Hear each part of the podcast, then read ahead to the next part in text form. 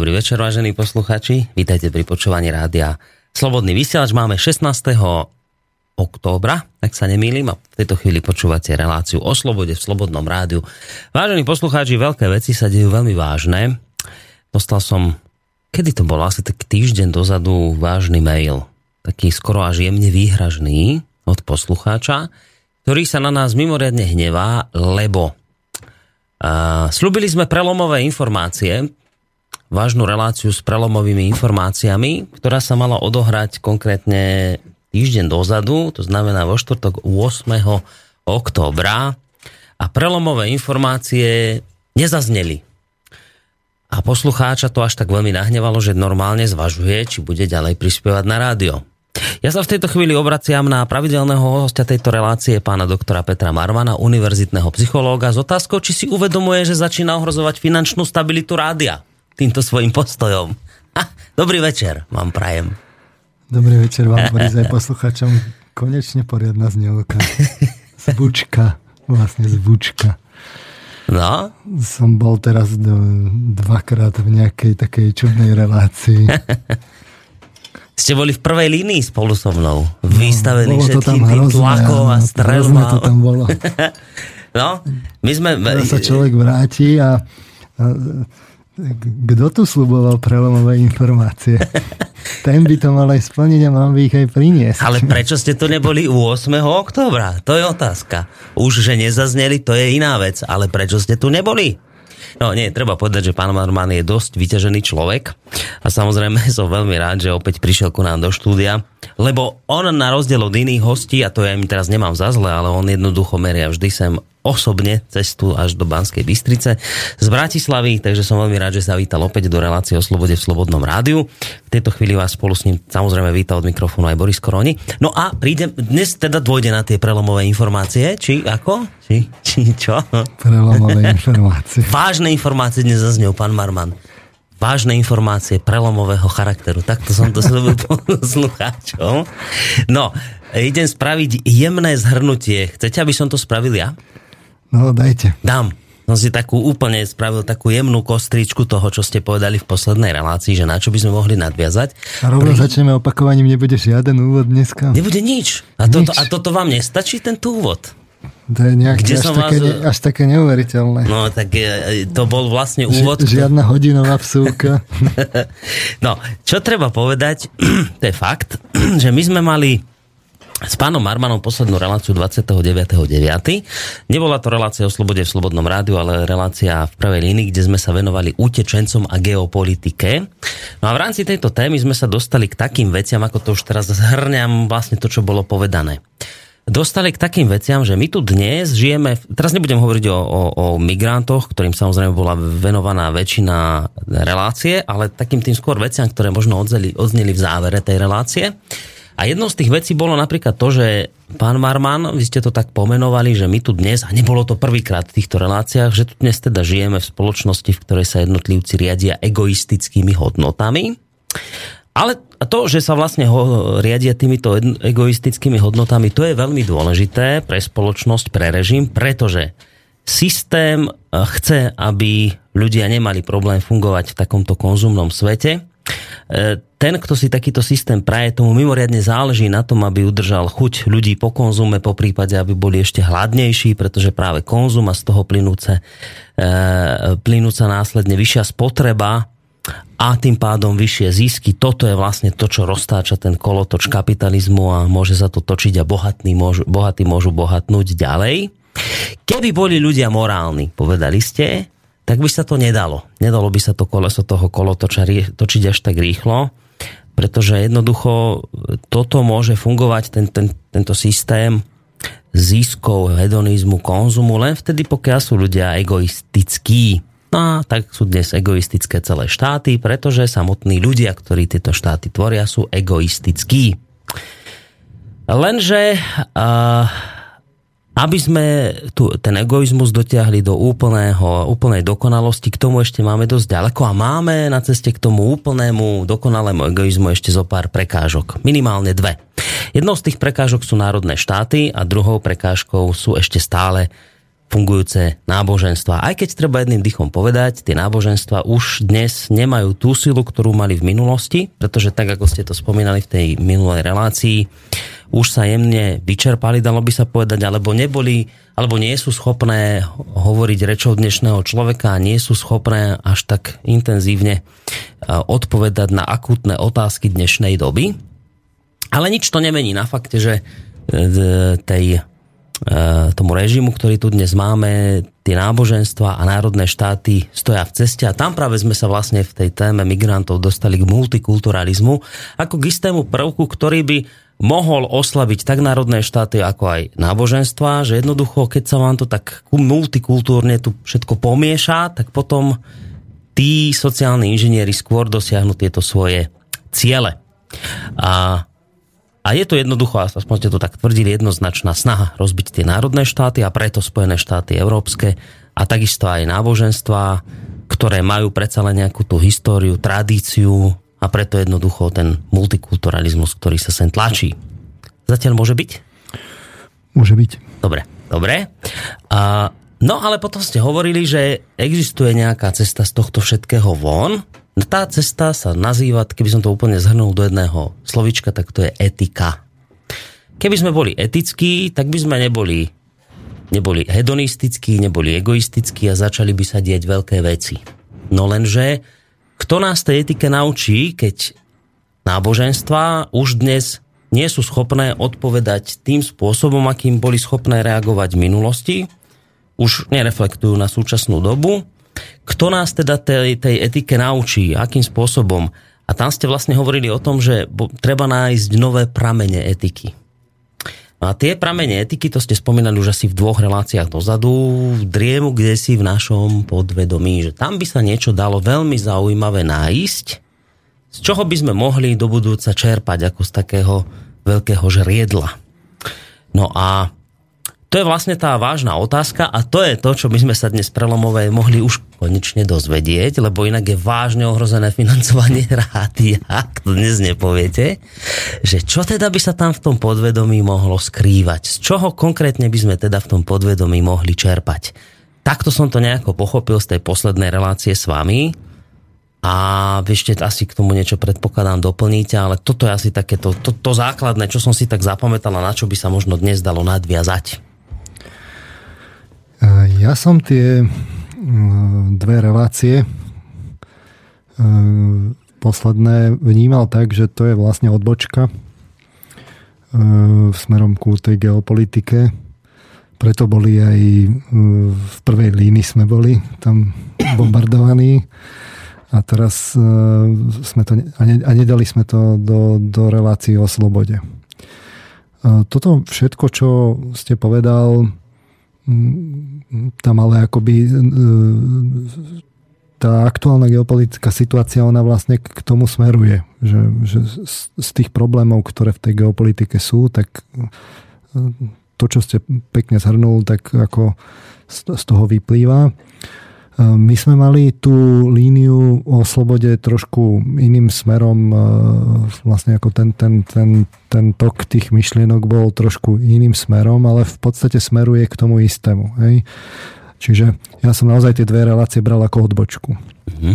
A k, tomu, k tým dvom reláciám ja by som len dodal to, do tohto zhrnutia to, že ja osobne si myslím, že multikulturalizmus neexistuje že to sa nedá urobiť, lebo, lebo, lebo v skutočnosti uh, to je založené na tom, akoby ten, ten súčasný konflikt s tými, s, tými migrantami je o tom, že tam niekde v pozadí uh, vlastne stále tá akoby obava, že, že sem prichádzajú migranti z iného kultúrneho kontextu, uh, alias tí, ktorí si so sebou nesú islam, čiže moslimovia. A my tu žijeme teda akoby v, tom, v, tých, v, tom, v tých kresťanských európskych tradíciách. Ale e, skutoč, a v skutočnosti to je o tom, že, že my tu už pramálo žijeme v tých kresťanských tradíciách, to tu tak akoby dožíva. Ale to, to, v čom žijeme, akoby to naše náboženstvo je práve to hedonistické náboženstvo, že my veríme svojim zmyslom a svojej slasti a, a tým sa riadíme. A to je naše náboženstvo skutočné a iba časť ľudí tu akoby ešte tak z posledných síl vlastne sa snaží obnoviť tie, tie pramene tej, tej kresťanskej kultúry, ale vlastne ten, ten civilizačný konflikt, tak to tak môžeme nazvať, je potom o tom, že, že, že ten, ten, ten, to hedonistické náboženstvo, to sekulárne, vlastne hovorí, inými slovami, hovorí to, že, že majte si svoje akože náboženstvo, ale majte si ho doma. A tam sa s ním môžete slobodne zaoberať a to my tolerujeme. Ale pokiaľ prídete do práce, pokiaľ prídete do školy, pokiaľ prídete kdekoľvek, kde sa niečo rozhoduje, mm. Tam musíte byť e, vlastne konzumeristi, hedonisti a to sú tie veci, ktoré platia. Mm.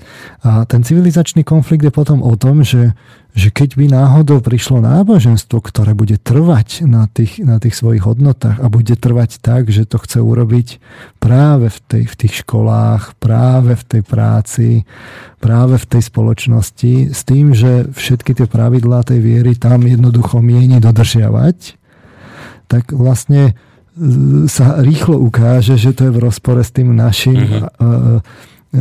skutočným náboženstvom, tým, tým sekulárnym, tým E, ktoré akože je tolerantné, že multikultúrne, ale v skutočnosti je netolerantné, lebo očakáva od tých moslimov, ktorí sem prídu, že oni si budú v toho Boha veriť tak na papieri niekde doma, ale nebudú sa miešať do toho vonkajšieho života, kde to je zariadené. Mm-hmm.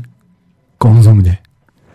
Hej, aj keď tam sme vyslovili otázku, že či sa to vôbec dá pri moslimoch, lebo oni vy ste dokonca takú kacírskú myšlienku povedali, že oni tú svoju vieru žijú oveľa ešte pravdivejšie ako kresťania a možno, že už islam je tou poslednou baštou, ktorá sa ešte vie postaviť vôbec tomu konzumu, že už kresťanstvo to nie je schopné, to už dneska robí obchody, e, také dalo by sa povedať s tým, s tým konzumom, ale islám je ešte taký, ktorý tomu dokáže odolávať. Tam ste spomínali, ak si spomínate e, príklad toho vášho kamaráta, s ktorým ste sa bavili a on vám to povedal, že že, že, že, že moslimovia možno sú už jediní, ktorí to ešte držia že vzdorujú nejakým spôsobom. Tam bol ten príklad, že jednoducho je Ramadán, tak taxiky v meste tak. nejazdia. Hej? Hej, hej.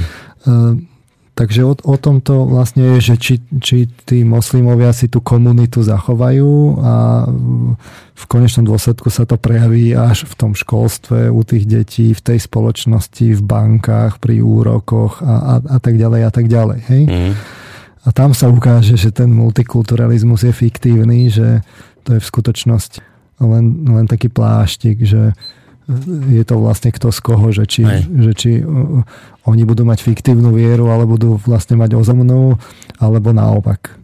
Takže mm, to, to, že to naše kresťanstvo, ktoré my tu máme, je už len akoby v takých tých tradíciách, ale, ale v tom reálnom živote sú len akoby dozvuky jeho, tak e, to je, to je to, to nám, to, my sme tu boli v takom tom, tom, tom kľude, že, že, teda to, že sme tu v tých kresťanských tradíciách a neuvedomili sme si, že, že už dávno nie sme. Mm. mm. A a, a teraz, keď vlastne prichádza nejaké iné náboženstvo s takou tou, tou, tou živelnou silou, tak si vlastne uvedomujeme, že, že aha, ale tu je vlastne nejaké nebezpečenstvo a môže z toho byť e, reálny akoby e, civilizačný konflikt alebo kultúrny. A tam sa zrazu rýchlo ukáže, že ako to naozaj je. Takže to je taký dovetok k tomu. Mm. Tá línia, ja by som ju pre zmenu zopakoval z tej, z tej relácie, ako sme ju mali o slobode, že vynechám tie dve relácie v prvej línii. E, my sme tie pramene hľadali niekde v tom, v tom, tom psychologickom poznaní, že, že najskôr sme si hovorili teda o tých psychických procesoch, vnímanie, vôľa, pamäť, učenie, emocionalita, pozornosť, predstavivosť, myslenie, uvedomovanie, reč Eh, sme si ich tak ako stručne zopakovali, že čo, čo, s čím tam tá psychológia vlastne pracuje na tej najnižšej úrovni. Povedali sme si, že časť tých procesov prebieha nevedome, časť vedomé a že aj vlastne také celkové stavy vedomia sa menia a že teda tieto parciálne procesy sa tak akoby po, počas toho, ako žijeme, tak zoraďujú do takých sekvencií procesov, pričom na, te, na to formovanie tých sekvencií, ktoré tak potom akoby kryštalizujú, majú vplyv jednak teda biologické vplyvy, biologické faktory ako dedičnosť, ale aj tie sociokultúrne výchova. No a v detstve sa nám mnoho týchto sekvencií zafixováva a formuje tú našu osobnosť a vznikajú nám vlastnosti osobnosti. My niečo pod vplyvom výchovy konáme a prežívame. No, postupne sa nám formujú napríklad myšlienky, z nich názory a postoje podľa toho, ako sa to všetko spája v tej, v tej osobnosti. A toto je akoby ten smer zo spodu, že nám sa to vedomie akoby len postupne dostáva k slovu, vlastne až v dospelosti.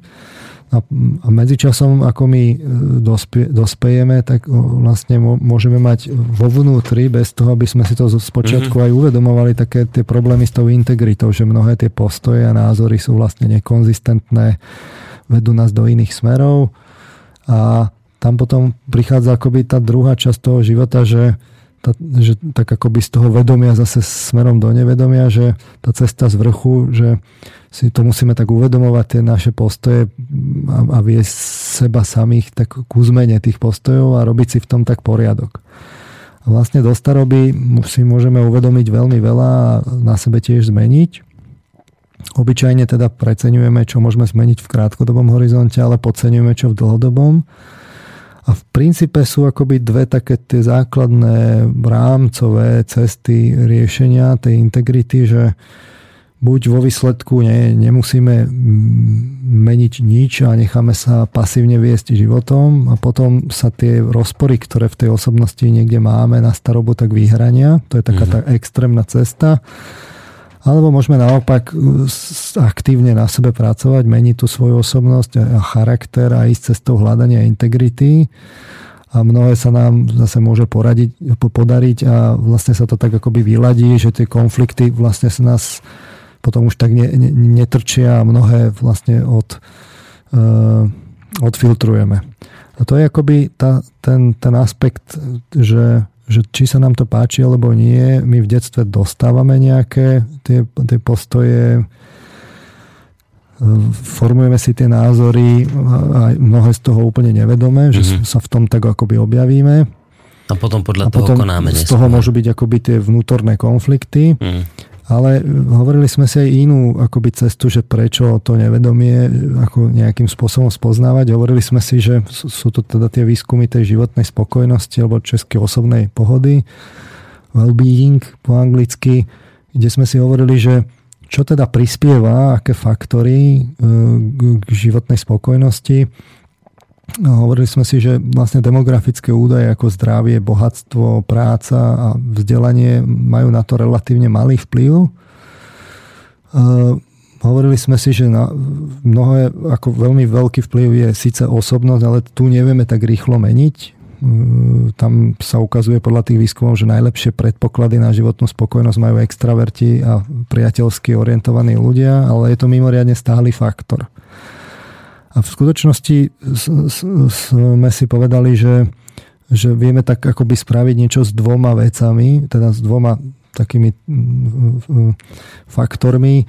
Jedným z nich je akoby sú naše ašpirácie, respektíve očakávania. Mm a druhé sú sociálne vzťahy. Že tieto dve v princípe sú faktory, s ktorými vieme niečo urobiť a majú kľúčový vplyv teda na tú životnú spokojnosť. Čiže tie ašpirácie, ak sú príliš veľké, máme problém, ak sú príliš malé, tiež musia nejako tak vychádzať z našich vnútorných potrieb, byť tak komplexnejšie a dlhodobejšie. Mm-hmm.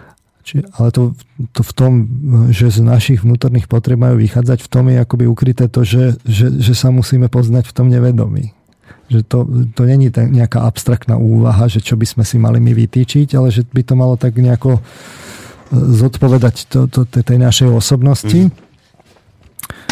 A druhá vec je zase pri tých sociálnych vzťahoch sa ukazuje, že tie vrelé, podporujúce a vzájomnou dôverou naplnené vzťahy vedú teda k životnej spokojnosti.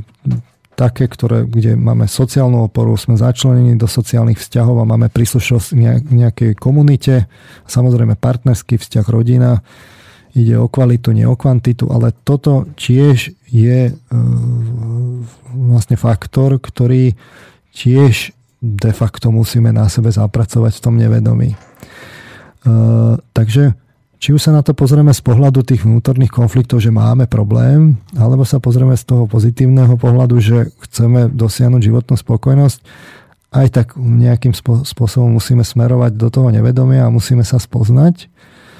A e, či už teda z pozitívnej strany alebo z negatívnej, či už riešime vnútorné konflikty, dizonancie, problémy alebo choroby, alebo v tej pozitívnej hľadáme šťastie a spokojnosť, je to vždy cesta do toho nevedomia. Uh-huh. Samozrejme, netvrdíme, že to máme preháňať, ale tak, nejaká taká postupná prírodzená cesta.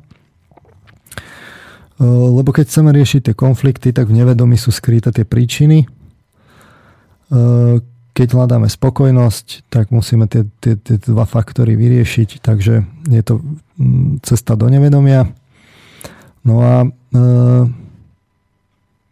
tým sme sa dostali vlastne k tomu fenoménu vlastne náboženstiev a spirituality, lebo mm, sme si povedali, že s tou integritou mm, aj s tými, s tými cieľmi a s tou komunitou nejakým spôsobom pracuje, pracujú práve náboženstva. A sme si povedali teda, že skúsime si pohľadať to e, psychologické poznanie, že, že čo by teda tam ten, ten dnešný, dnešný príspevok psychológie vlastne mohol byť. Uh-huh. Že či, či už teda to, ten, to poznanie ne, nepostúpilo taký, taký kľúčový prvok, že už by mohlo do, dôjsť akoby k, k, k čerpaniu psychologického poznania smerom k náboženstvám, že, že pozrieť sa na to naozaj tak vedecky.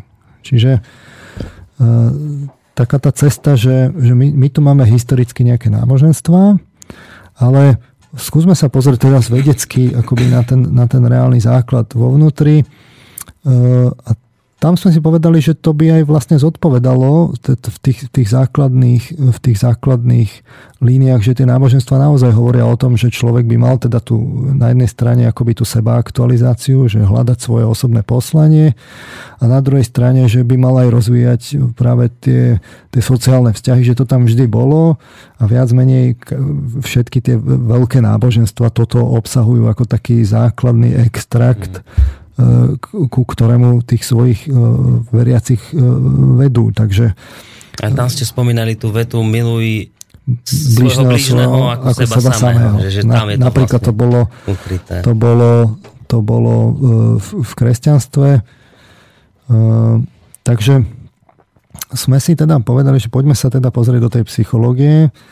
Najskôr sme hľadali teda, je tam ten fenomén spirituality, z pohľadu tej mainstreamovej psychológie, teda jedna časť akoby toho poznania je v, tom, v, tom, v tej spiritualite ako osobnostnom fenoméne. Tam sme si uh, hovorili, že, že ten, ten pojem spiritualita vznikol tým, že sa oddelila duchovnosť od náboženstva, a, kde pre tú spiritualitu vlastne akoby uh,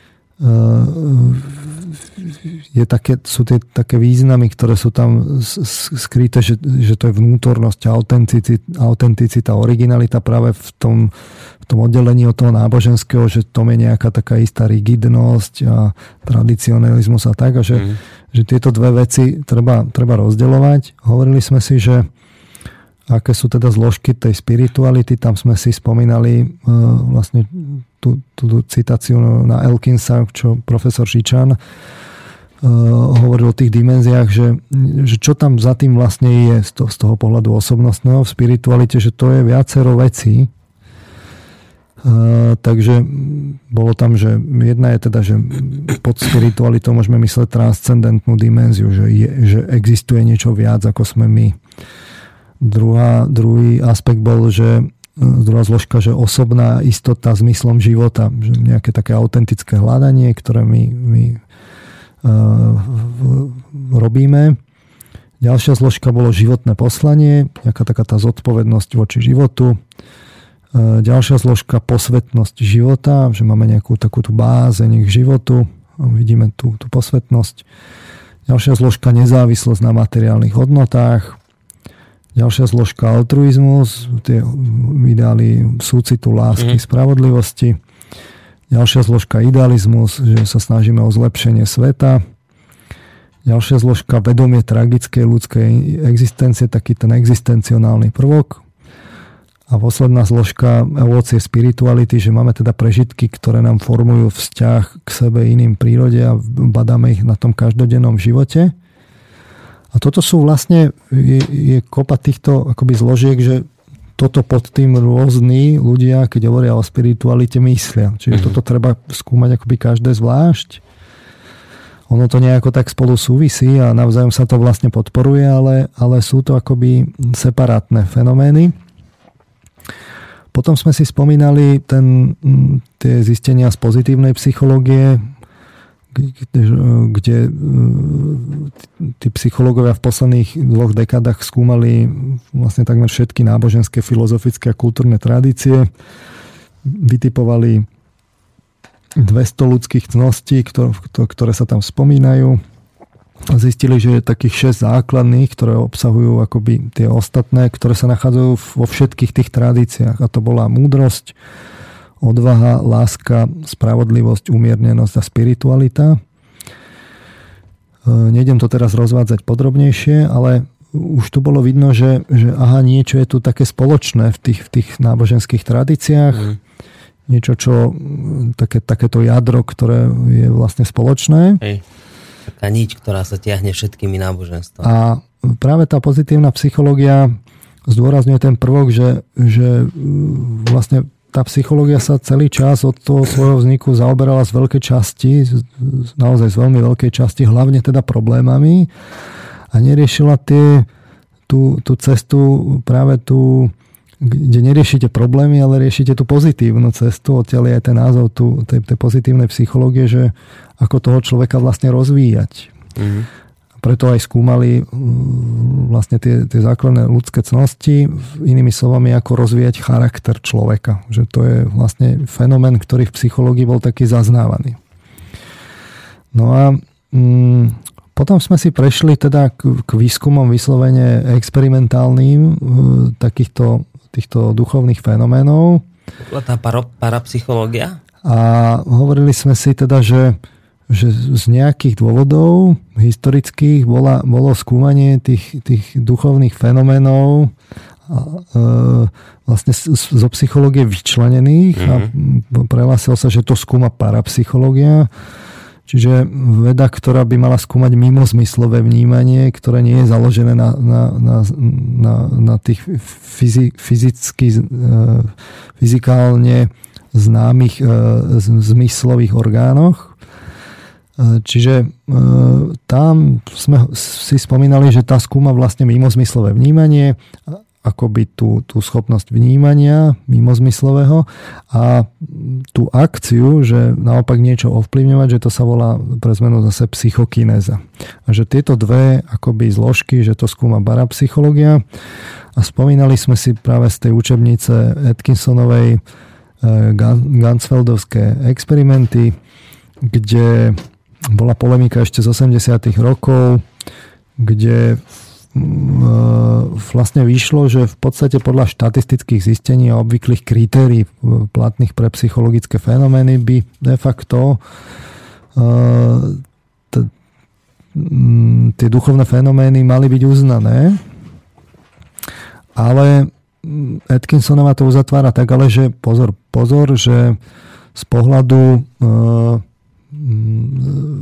tých, tých, tej závažnosti tých tvrdení treba byť opatrný a že ne, nestačí, keď budeme e, požadovať bežné kritéria, ale že musíme považovať oveľa silnejšie dôkazy, lebo to narúša našu paradigmu. Uh-huh. Čiže e, nemôžeme to uznať, že to splňa bežné e, ako dôkazy, že musíme požadovať silnejšie dôkazy. Uh-huh. No ale tam sme si spomínali, že je vlastne začarovaný kruh, lebo, lebo sa to neskúma, lebo to ešte nie je podložené ale aby to bolo podložené, tak by sa to muselo skúmať. Hej. A tým pádom je to vlastne taký začarovaný kruh. Realita je taká, že práve tieto mimozmyslové experimenty nikto negrantuje, je to, je to dané bokom, takže to tam leží tak ľadom a psychológia to neskúma. Je, je voči tomu taký nejaký predsudok. Ako realisticky si musíme povedať, že je to tak.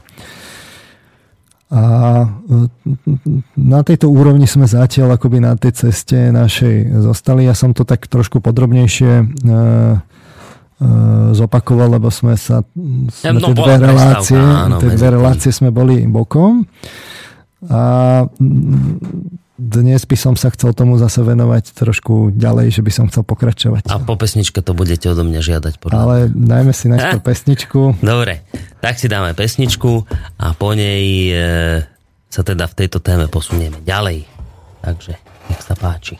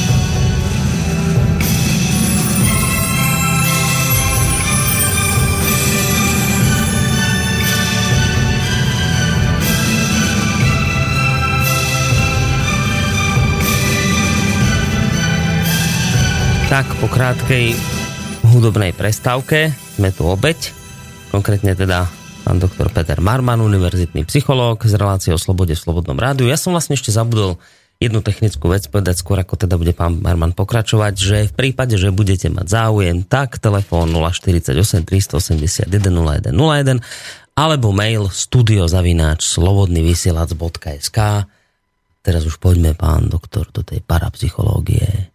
Poďme sa tam do toho vnoriť. Počkajte, teraz až môžete, keď vám zapne mikrofón.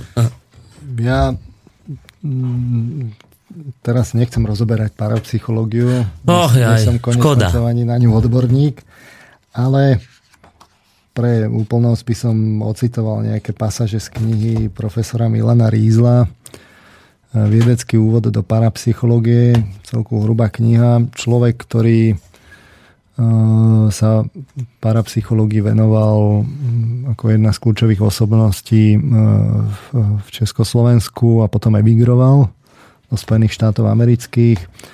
On som teda vydal nejaké zhrnutie ohľadom stavu parapsychológie. Nie sú tam úplne že nové veci, ale taký, taký ten historický prehľad, ktorý mm-hmm. on zažil práve v priebehu toho 20. storočia, tak ten v tej knihe popisuje. Ja by som len ako vyslovene, že na ukážku e, niečo z tej knihy e, zacitoval. E, takže mňa tak zaujala hlavne teda mm, kapitola, ku ktorej on sám priznáva, že až taký veľký prehľad nemá, čo mne sa zase až tak veľmi nezdá. Sa mi to tak pozdávalo. E, je to teda výskum, kapitola o výskume mimo, smysl, mysl, mimo smyslového vnímania v Sovietskom zväze. E, od 20. E, rokov sa v Sovietskom zväze venovalo podstate parapsychologickým experimentom, vtedy sa to tak nenazývalo, ale v podstate to patrilo e, pod, pod psychologický výskum. Vlastne stovky a stovky vedcov hm. a len, len e, akademikov, ktorých on zhrňa, e, to, to, to sa len tak ako hemží samými profesormi, akademikmi vied a, a tak ďalej kde sú mm, mená. A ťažko si predstaviť, že e, zvlášť keď človek pozná akoby tú, tú, tú, tú, tú náturu vlastne tých ruských, ruských vedcov, že ako oni vehemenciou, zanietením, ale aj precíznosťou sa venovali svojmu výskumu. Stačí si pozrieť vlastne napríklad Pavlova, jeho experimenty s obsami. To, proste tie, akoby, tie výskumy, ktoré kedysi robili vlastne výskumníci, uh, tu tá, tá miera detailu a fakt podrobnosti a do akej ako vyslovene fakt detailov išli a zhrňali toto už sa dnes nevidí. Dnes, dnes sme pod tlakom grantov, grantov mm. a publikácií a koľko musia ľudia, ľudia publikovať a, z vedy sa stáva tak trochu preženiem to show business, ale zase až tak nie úplne e, kde sa človek musí vedieť predať a je to aj o, o kontaktoch a formovaní tímov a tak ďalej. A to kedysi nebolo. Bol, bol, bol zase iný taký ten duch. No a teda profesor Riesel to naozaj zhrňa a fakt sa to hemží, hemží e, vlastne samými, samými e, titulmi akademickými a ťažko si predstaviť, že by teda títo ľudia všetci svorne upadli do, do nejakej, e, ako to nazvať, vlastne, že ilúzie, Zaujímavé je potom si ale aj prečítať, že tie experimenty, ktoré, ktoré aspoň niektoré vyberiem, ktoré tam on spomína, spomína napríklad e, spomína napríklad výskumy, ktoré robil e,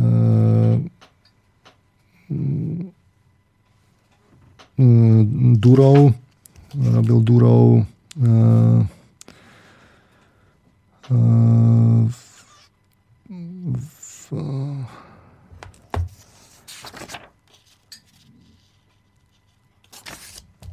v, zoologic, v zoopsychologickej laboratóriu, teda v Moskve, kde prevádzal teda svoje telepatické experimenty v spolupráci s niektorými vynikajúcimi ľudskými vedcami, napríklad so slavným fyziologom Bechterevom.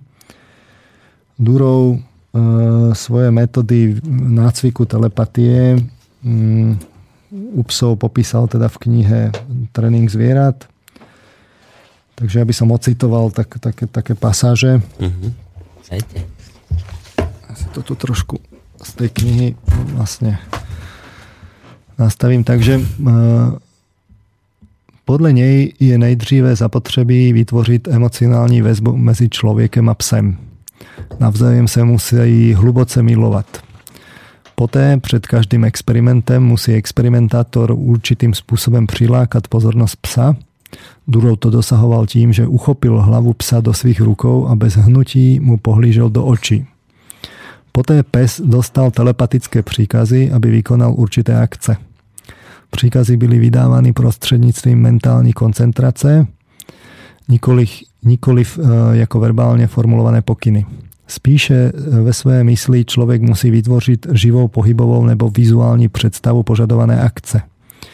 Úspěšné e, výkony byly odměňovány kousky jídla.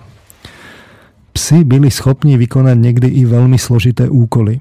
Při jednom z experimentů pes dostal telepatický příkaz nalézt jemu neznámý předmět umístěný, umístěný ve vedlejší místnosti, kde s ním předtím nikdy nebyly prováděny žádné experimenty. Aby experimentátoři učinili celý pokus ještě náročnějším, byl zvolen takový předmět, který byl mimo dohled pokusného zvířete, pokud se nalezalo v normální poloze a, a aby byli eliminovány čichové podnety, pochopitelné, e, pochopitelně nikdy e, předtím s dotyčným předmětem neměli kontakt ani Durov, ani pes. E, cílovým předmětem byl telefonní seznam ležící mezi mnoha dalšími knihami a řadou dalších předmětů na jednom ze tří stolů nalézajících se v místnosti přiléhající k laboratoři, v níž byl příslušný experiment prováděn.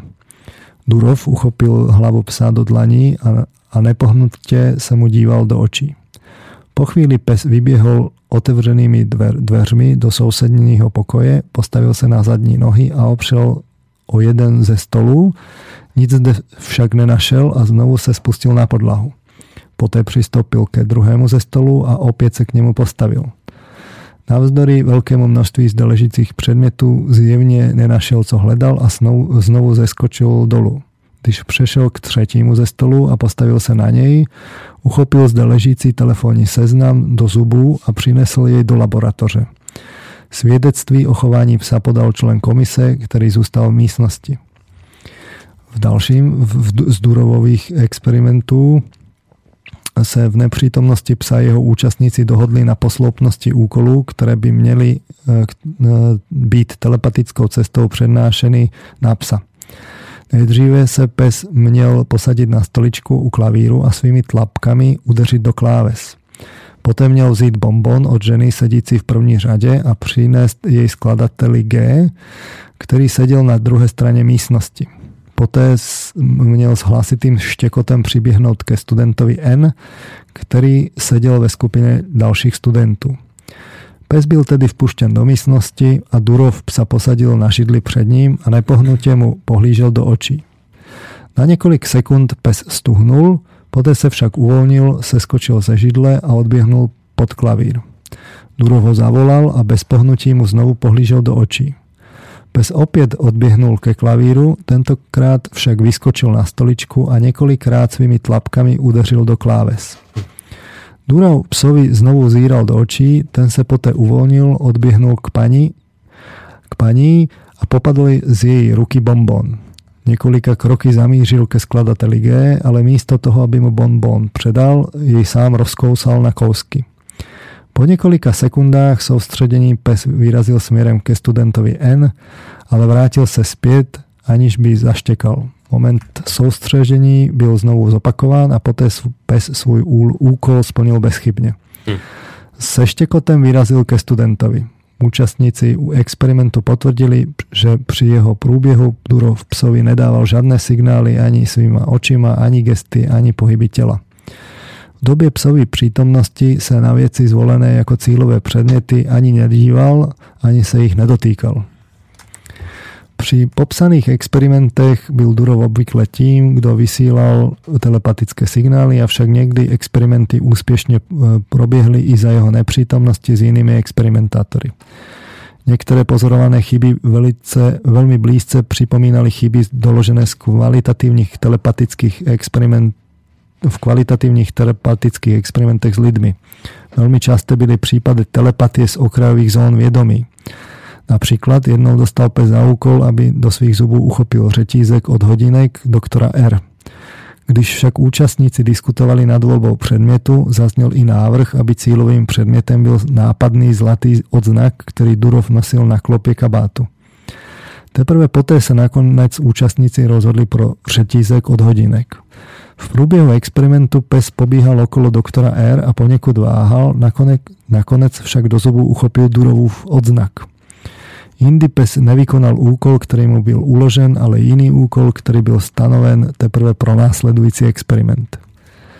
Pri týchto pokusech si Bechterev e, všimnul e, závislosti telepatie na psychické štruktúre príslušného psa tak třeba silná doprovodná emoce, například bláznivý štekot nebo úkoly, které pes v, při, předchozím experimentu nesplnil, zanechali v jeho mozku tak silnou stopu, že je splnil v následujícím experimentu, který, kdy mu byl uložen již úkol jiný. Po Durovově smrti e, již nikdo nepokračoval ve výcviku psů k plnení takových úkolů, Nicméně záujem o, o mimosmyslové vnímanie u zvířat trval nadále. Toto bol príklad, e, príklad e, konkrétny, ktorý mňa zaujal s, s obsami mm. a ktorý zároveň ukazuje aj akoby tie, tie kritické body, ktoré, ktoré tam si viem predstaviť z toho psychologického hľadiska, ktoré vlastne narúšajú akoby tie práve tie Eh, to vyhodnotenie tých experimentov, aby, aby eh, naozaj splňali vlastne požadované štatistické kritériá. Eh, čiže Čiže vy by ste ich teda nebrali za veľmi akože takú nie, žebernú to, mincu? Ako, ja, no, ťažko by sa na to robil ťažko by sa na to robil naozaj taký ako dizajn ale ja si myslím, že muselo by sa urobiť veľa tých experimentov a nejako by sa to tam tak štatisticky mm. spracovalo. Tá štatistika v tomto smere by to podľa mňa odfiltrovala, ale, ale e, schválne som to čítal tak e, komplexnejšie, aby bolo vidno, že, že ale tam sú práve tie, tie zádrhely. Typický príklad je, že napríklad je to viazané práve na toho, na toho človeka, ktorý pracuje s tou sugestiou tomu psovi a je vidno, že, že ten uh, uh, Durov vlastne, že ten bol tam kľúčová osobnosť a konec koncov, keď, keď on e, vlastne zomrel, tak už sa v, v tých experimentoch nepokračovalo a tiež vlastne potom závisí aj na konkrétnom psovi. Takže sú tam seriózne vlastne otázky, ale uh, profesor Riesel Mm, teda spomína celý zoznam, celý rad e, vlastne týchto ruských, ruských vedcov, naozaj e, sa to hemží profesormi a zároveň spomína publikácie, v ktorých publikovali. A ťažko si predstaviť, že by, že by naozaj e, vlastne na tom niečo nebolo. Ale vysvetlenie ďalšie, čo, čo, čo ma zaujalo, je aj vlastne citácia bývalého sovietského generála Borisa Ratnikova. Ehm, lebo pochopiteľne takéto, takéto, ehm, takéto experimenty museli nutne vykonať, ako vyvolať záujem KGB a silových štruktúr, čo aj urobili a práve, ehm, práve práve aj profesor Rízo mal s tým osobnú skúsenosť aj v, aj v Československu. Takže e, práve tento sovietský generál, e, vlastne je tu citácia, hovorí, že v našej zemi byl vytvořen systém dobře organizovaných a utajených pracovišť pro vytvoření nových metod a druhů řešení mezistátních a vnitropolitických problémů. Zaujímavá, zaujímavé vyjadrenie, že? Bez použití silových a destrukčních prostředků.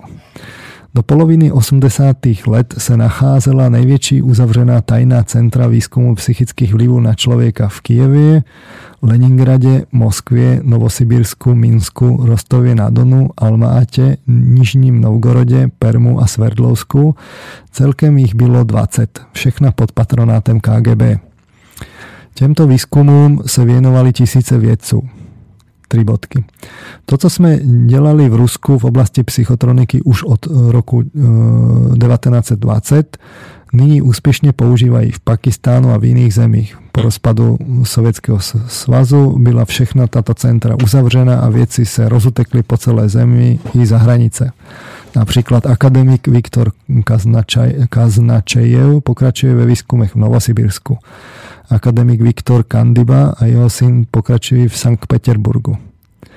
V letech 1984 eh, až 1994 publikovali celou řadu studií na téma biolokace, autoregulace a hypnózy a tak ďalej a tak ďalej.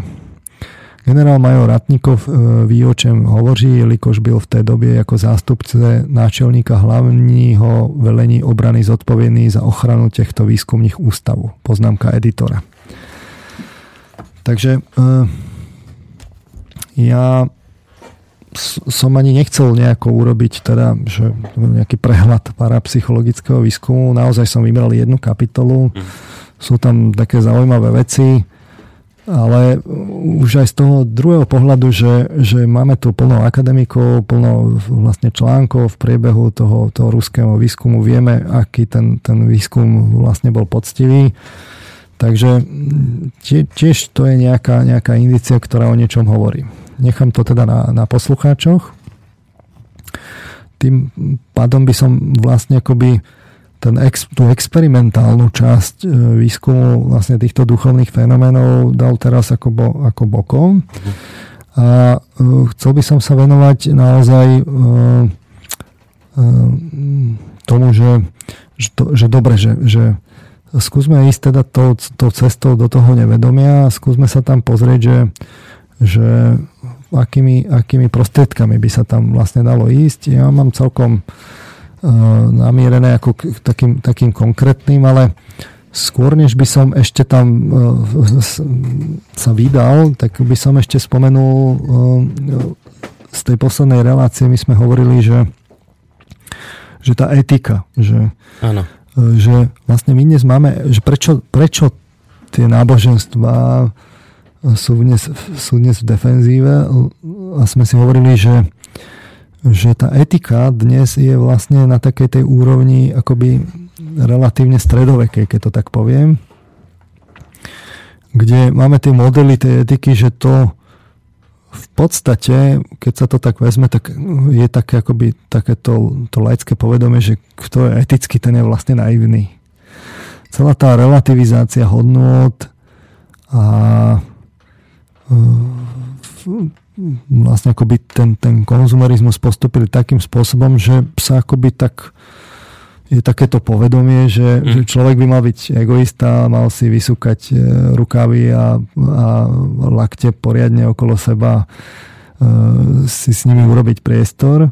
No, jednak je to vnímané ako naivizmus a jednak ako niečo, čo vás oberá o zdroj príjmov, o spôsob presadiť sa v tejto spoločnosti. Čiže ten, kto chce byť etický, je jednak naivný a jednak si zámerne škodí, lebo nikdy nebude mať možnosť zarobiť peniaze a mať sa v živote dobre. No, takto sa to dnes prezentuje. No, to je, to je taký v podstate naivný ako prístup, lebo, lebo, lebo je to práve o tom, že tie, tie etické normy áno, z pohľadu toho individuálneho je to akoby pre človeka ťažšie takom tom krátkodobom horizonte, lebo musí akoby mnohé veci na sebe zmeniť. Z toho dlhodobého hľadiska ale práve tá etika je, je, je niečo, čo vytvára tú integritu v človeku. Čiže z toho pohľadu práve tej, toho hľadania tej integrity je etika riešenie aj v tej individuálnej ceste. A za druhé, práve tieto etické, práve tá etika vlastne vytvára tú, tú svoju silu ukazuje práve v tom kooperatívnom fungovaní, v tom sociálnom prostredí. Že hneď ako by ste mali niekoľko ľudí, ktorí, ktorí dodržujú istú etiku medzi sebou, tak zrazu vlastne oni môžu, môžu prísť k takým kooperatívnym modelom, ktoré vlastne prevalcujú všetkých tých egoistov na okolo. Mm. Je to len o tom, že či e, príjmú vlastne rovnaké tie etické kritéria a príjmú ich tak, že ich naozaj ako žijú a internalizujú do seba a či sa pred, tý, pred pre tie etické vlastnosti vytvoria naozaj vhodné kooperatívne modely adekvátne dobe. Mm. V takom prípade zrazu sa, ten, sa tá etika stáva výhodou a, a, a, a dokonca takou výhodou, že prekonáva ten egoizmus. Čiže z obidvoch tých vecí vyplýva, že tá etika je vlastne v skutočnosti riešením tých, tých chorôb tej dnešnej doby. Akurát, že sú, je tam niekoľko tých problémov, že prvý problém je, že, že, e, že, to, že to e, je naozaj potrebné internalizovať dovnútra, že to nie je len ako nejako, že, že nejaké také chytráctvo. A a za druhé, že, že vlastne z krátkodobého hľadiska to vytvára e, tlak na človeka, aby našiel tie, jednak sa zmenil a jednak e, vlastne našiel tie adekvátne formy, ale z dlhodobého hľadiska je to potom riešenie. Hmm. Takže to nie je naivizmus, to je práve, že v skutočnosti riešenie tej, tej doby a takto treba k tomu pristupovať. No, ale či už sa nám to páči alebo nie, vlastne tá etika naozaj smeruje práve do toho nevedomia, práve k, budovaniu tej integrity. A tam som chcel dnes doplniť ďalší dielik skladačky, že, že ale tu vlastne v, z toho, v tom nevedomí sú vlastne skryté nejaké nové možnosti. Uh-huh ktoré keby sa rozvinuli, tak možno prichádzajú aj nejaké také schopnosti, že, že to nie je len tak, že tá etika je vlastne len, Niečo že to treba je. pracovať, pracovať, pracovať a nič z toho. Mhm. Ale že, že tá etika je aj o tom, že, by, že práve keď sa e, naozaj myslí vážne a rozumieme, že je to naozaj hľadanie integrity vlastne v tých nevedomých štruktúrach psychiky, že sú zdokladované vlastne z histórie a zo serióznych psychologických výskumov, že tu sú rôzne ako schopnosti, ktoré človek môže mať, ktoré má nejaké percento ľudí, ktoré nám v tom štatistickom priemere pri, pri, pri, uh, pripadajú veľmi ako geniálne. Mhm. Čiže vy vlastne hovoríte, že začnete eticky žiť a dostane sa vám nejakých schopností? No, to som ešte nepovedal, ale, ale chcem povedať, že, že práve keď sa pozrieme na tie fenomény v nevedomí, tak zistíme, že, že e, je tu kopa vlastne schopností, ktoré sú reálne zdokladované, kde by mohlo byť, lebo to sa, to sa zrazu začneme, zrazu začneme akoby nachádzať e, nie v mainstreame psychológie, ale začneme ísť na tú perifériu psychológie v zmysle, že že to nie je predmetom toho, na to, na to tá psychológia nie je fokusovaná. Že mm-hmm. Sú tam výskumy, dajú sa nájsť, áno, ale nie je toto jadro. To, to jadro sa zaoberá stále tými problémami a to, tým bežným priemerom. Že na toto, o čom hovoríte, by ste ťažko zháňali grant. Uh, Alebo budete hovoriť. To, aj by sa možno aj našiel, ale, ale skôr na to tvrdenie, že že, že by teda bola nejaká psychologická zhoda, že teda keď idem do nevedomia, že, že tam môžem natrafiť na rôzne schopnosti, ktoré sami akoby uh, že sa mi ich dostane, mm-hmm. tak na to, to upozorňujem poslucháčov, že, že to teda rozhodne neplatí v psychológii, že by na tom bola zhoda a je to skôr taký okrajový názor. Mm-hmm. Ale chcel som si vlastne, aby sme si tak ako prešli, že že aké tam tie schopnosti medzičasom boli nájdené. To, som, to by som chcel, aby sme si dnes prešli. Uh, a nie len schopnosti, ale na druhej strane sú tam aj rizika a stále myslím na toho doktora Nábielka, že teda Hej, ten, nie sú tu len dary, ale môže byť aj, aj prekliatia. Áno, takže áno, ten varuje tomto, pred tým, čo v tomto, robíte. V tomto smere treba vystriať. Ja teda akoby chcem dať obidve tie, uh-huh. obidve tie tie strany akoby na tú váhu a, a zvyšok je to potom na posluchačov, že, uh, že čo si z toho vezmu. Takže poďme k tým špeciálnym uh, schopnostiam. Uh, ktoré by sme, počkajte, špeciálnym schopnostiam, ktoré sú... Ktoré boli medzičasom objavené. Ktoré už boli objavené, hej? U, u parciálnych ľudí sú k ním popísané nejaké Aha. vlastne aj kazuistiky. No.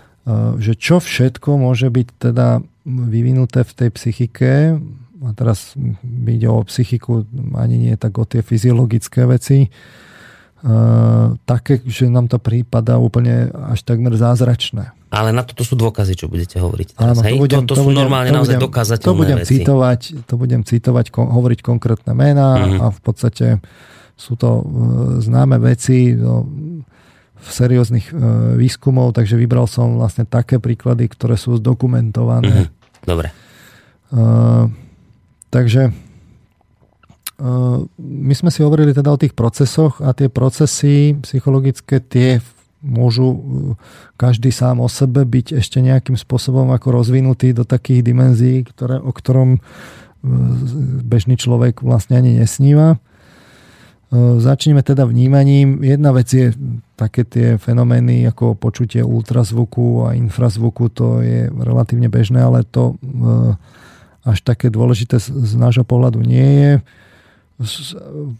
sú tu veci, ktoré súvisia s echolokáciou, čiže so schopnosťou orientovať sa v priestore bez zraku len na základe zvukov, podobne ako netopiere. Robí sa to buď tak, že slepí ľudia teda klopkajú palicou, alebo jazykom o podnebie vydávajú také klikacie zvuky a podvedome analýzujú signál, ktorým sa im odráža. A podľa toho si vedia od toho, aký zvuk sa im odrazí, predstaviť, či je pred nimi prekážka alebo nie? Hej, hej, akoby e, tým zvukom, práve tak, ako to robia delfíni vo vode, alebo mm. netopiere, netopiere e, vo vzduchu, tak oni vlastne tým vydávaním zvukov, tým, že sa im to odráža, si vyhodnotia, že čo, čo v tom priestore okolo nich je. Čiže známe sú príklady Daniela Kiša, e, slepého od 13 mesiacov, ktorý sa teda naučil echolokácii a pomohol naučiť túto schopnosť už viac ako 500 uh, e, vlastne nevidomých ľudí. Uh,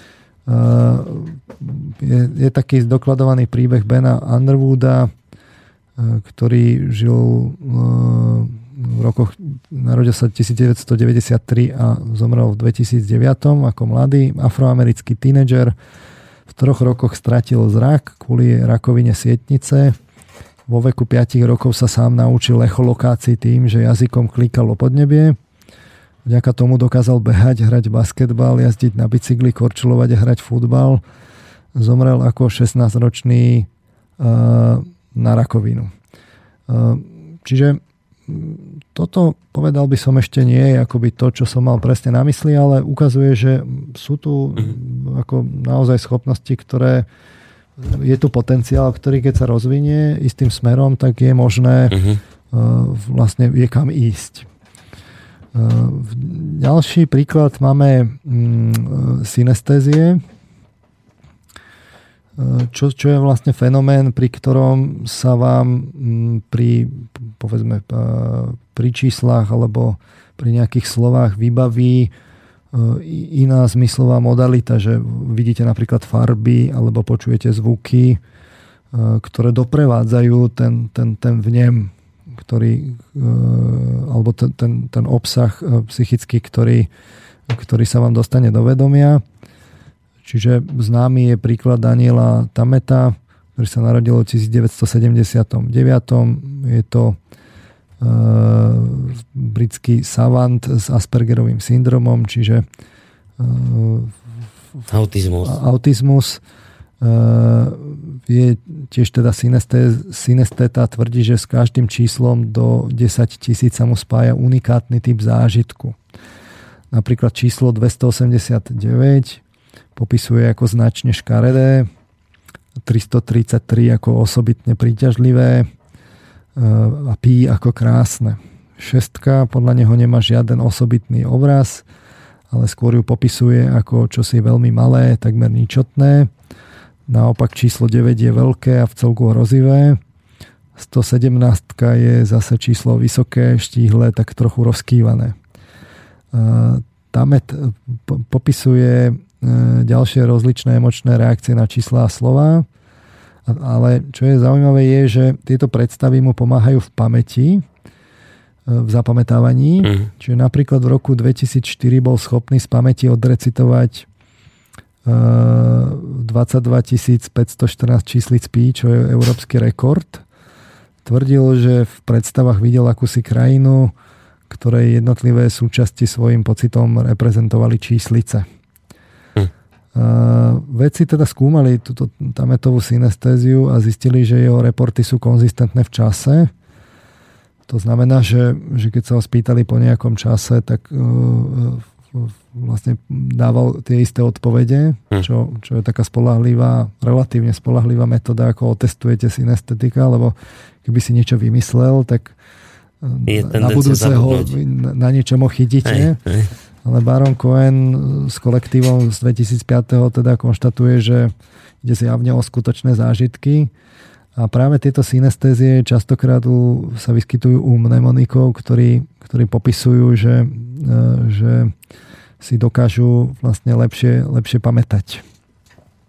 A práve to im umožňuje, akoby, keď si majú pamätať, ja neviem, číselný rad, tak im to vytvára taký komplexnejší zážitok a ten im zlepšuje tú metódu zapamätania a mhm. zrazu si tu sú schopní to vlastne zapamätať, to čo bežný človek, ktorý tam má len jednoduchú cifru, uh-huh. tak tomu sa to rýchle stratí v tom zásobníku, lebo e, my ho máme veľmi obmedzený. My si vlastne pamätáme z, z takých diktovaných čísel vlastne len 7 plus minus 2 cifry. Uh, tým sa dostávame vlastne k pamäti a k učení, učeniu. Známy je prípad mnemonika Šereševského, človeka vlastne e, s dokonalou pamäťou, e, ktorý tak dokumentuje, e, že čo by sa stalo, keby sme si podrobne pamätali teda udalosti zo života všetky bez ohľadu na ich dôležitosť. O, to, o tom je vlastne ten, tá, ten prípad slávneho mnemonika Veniamína Šereševského, ktorého podrobne skúmal e, známy slávny ruský neuropsychológ Alexander Luria a je o tom vlastne kniha, e, ktorá sa volá Mysel mnemotechnika, malá knižka o veľkej pamäti, pamäti e,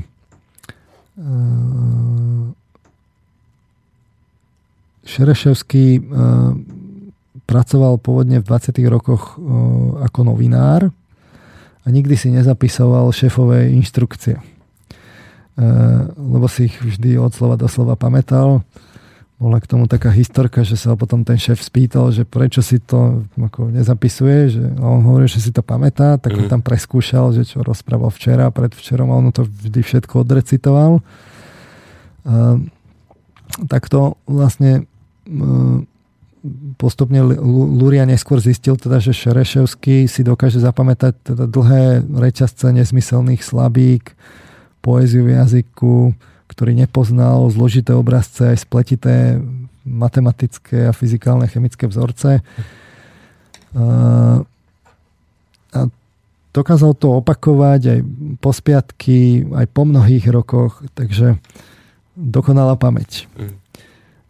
Neskôr sa stal z neho, teda robil, to, verejne to predvádzal, čiže estradný umelec sa z neho stal, ale malo to aj tienistú stránku, že postupom času bol teda, vlastne tá jeho pamäť bola preťažená. No to som práve chcel, či sa mu to malo kam ukladať stále, nové a nové informácie. Hej, hej. Ukladať Zapratal sa malo. sa disk, nie? či, či. To, to by nebol problém, to by nebol problém, že na to tú kapacitu zjavne máme, to o tom svedčia práve títo, títo mnemonici. Skôr je to o tom, že, že ten proces zabudania je v niečom aj užitočný, že e, vám filtruje to, čo, to, čo vlastne nie je dôležité, to tak odsúvate. To je jedna vec. Druhá vec je, že tá filtrácia je dôležitá práve k, k emočne sítenému obsahu. To znamená, e, keby sme si, eh, keby sme si pamätali mm, udalosti, ktoré, ktoré boli pre nás eh, práve negatívne, rovnako dobré aj po rokoch, tak máme tak to má ten negatívny jav, že sa môžete k tomu neustále vrácať a stále by vás to vlastne trápilo. Uh-huh. A tu funguje, tu funguje taký, taký fenomén, že, že psychologicky, že práve ten negatívny obsah je akoby tak hej? utlačovaný do, mm-hmm. do, do úzadia a zostávajú práve tie pozitívne veci. Uh, takže s odstupom času vy tak máte tendenciu, keď niečo hodnotíte, hodnotiť to vlastne pozitívne práve pre, pre túto vlastnosť pamäti. To preto starí ľudia, starší hovoria, zlaté dobré časy dávne, keď my sme mali, hej, že hej, toto je ten dôvod, hej. že si zapamätajú už len to dobré z toho obdobia. Je to, je to takýto objektívny fenomén, ktorý je v psychológii zdokladovaný mm.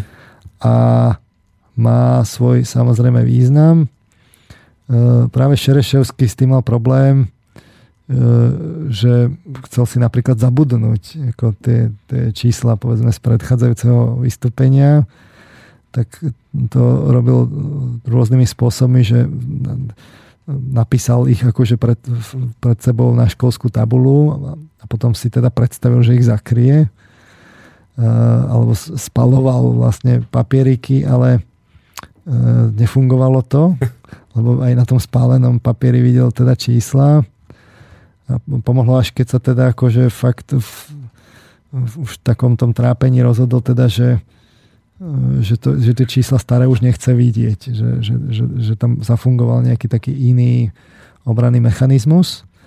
Ale nič menej práve príklad takýchto mnemonikov je, je ukážkou, že, že mm, tá kapacita tej pamäti Hej. je v princípe ako gigantická. My máme možnosť si, si tam pamätať veci, uh-huh.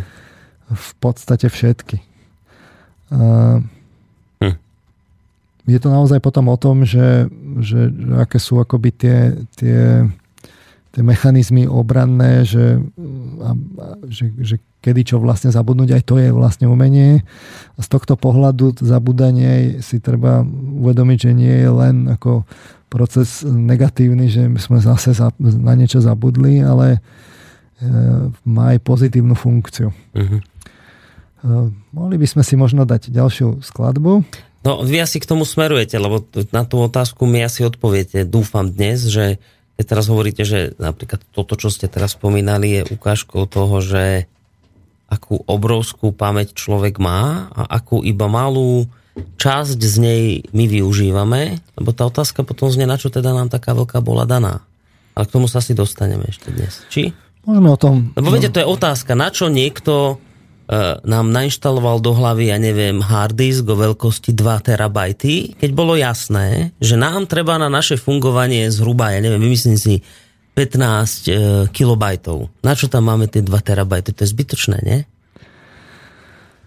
Mm, no, sme vôbec ako pri tom fundamentálnom názore, že na čo nám to bolo dané, to je taký ten pohľad, že vy teda predpokladáte, že je tu nejaká inteligencia, ktorá nám to dala. Ale uh, taký evolučne ladený uh, a tak môžeme to ľudia povedať, by to, by to brali také, že, že asi sa to tak evolučne vyvinulo a je tu vlastne ako tá možnosť, že je evolučne výhodné zabúdať a ale na druhej strane tá kapacita musí byť naozaj dobrá. Takéto prípady svedčia o tom, že tam ten potenciál je. Ehm, ja si pamätám, že ehm, ono sa to nezdá, že, že, že čo všetko my sme schopní si zapamätať úplne, že nezámerne, že len tak, pomimo. Viem, že Standing v 70. rokoch robil experimenty, ja som ich tu možno už niektoré z tých relácií spomínal, o tom, že uh, vlastne exponoval každých 5 sekúnd 10 uh, tisíc uh, obrázkov probandom s tým, že po, tých, po, po tej prezentácii tých 10 tisíc obrázkov vlastne ukazoval probandom páry, vždy dva obrázky a mali povedať, že ktorí videli a ktorí nevideli. Uh-huh. No keď si to zoberiete, tak tých 10 tisíc obrázkov, keď to rozrátate, že každých 5 sekúnd, tak to som si tak zrátal, že 14 hodín im to musel bez prestávky ukazovať. A teraz si predstavte fakt, že to je, keď sa to len tak povie 10 tisíc, to tak nevyzerá, ale fakt si to predstavte, že 14 hodín vám niekto každých 5 sekúnd ukáže obrázok.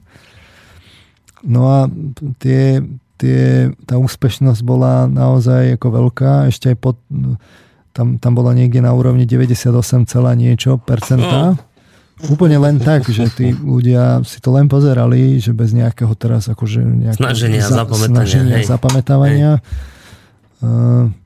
Ešte aj po troch dňoch bola niekde na úrovni viac ako tri, troch štvrtín.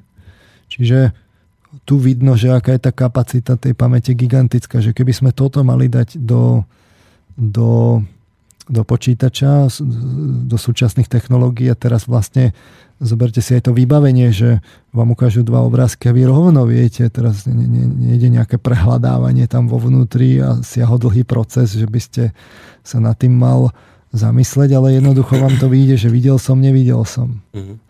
Takže aj o tej štruktúre tej pamäti to niečo hovorí. Ehm, naozaj tá, tá, tá, tá naša schopnosť pamätať si je, je, je geniálna. Aj keď o tom teda neviem. Aj keď si to vlastne neuvedomujeme. Berieme to za samozrejme. Ale odpoviete mi potom na tú otázku, že na čo nám to teda je takéto veľké, keď to nepotrebujeme. Ne, nepoviem to z pohľadu oficiálnej psychológie, lebo Dobre. to by bola to nevadí. vlastne ako v podstate je to svetonázorová otázka, ale, ale... Ale máte na to vy nejakú teóriu? Niečo snáď na to vymyslím. Dobre, tak po pesničke.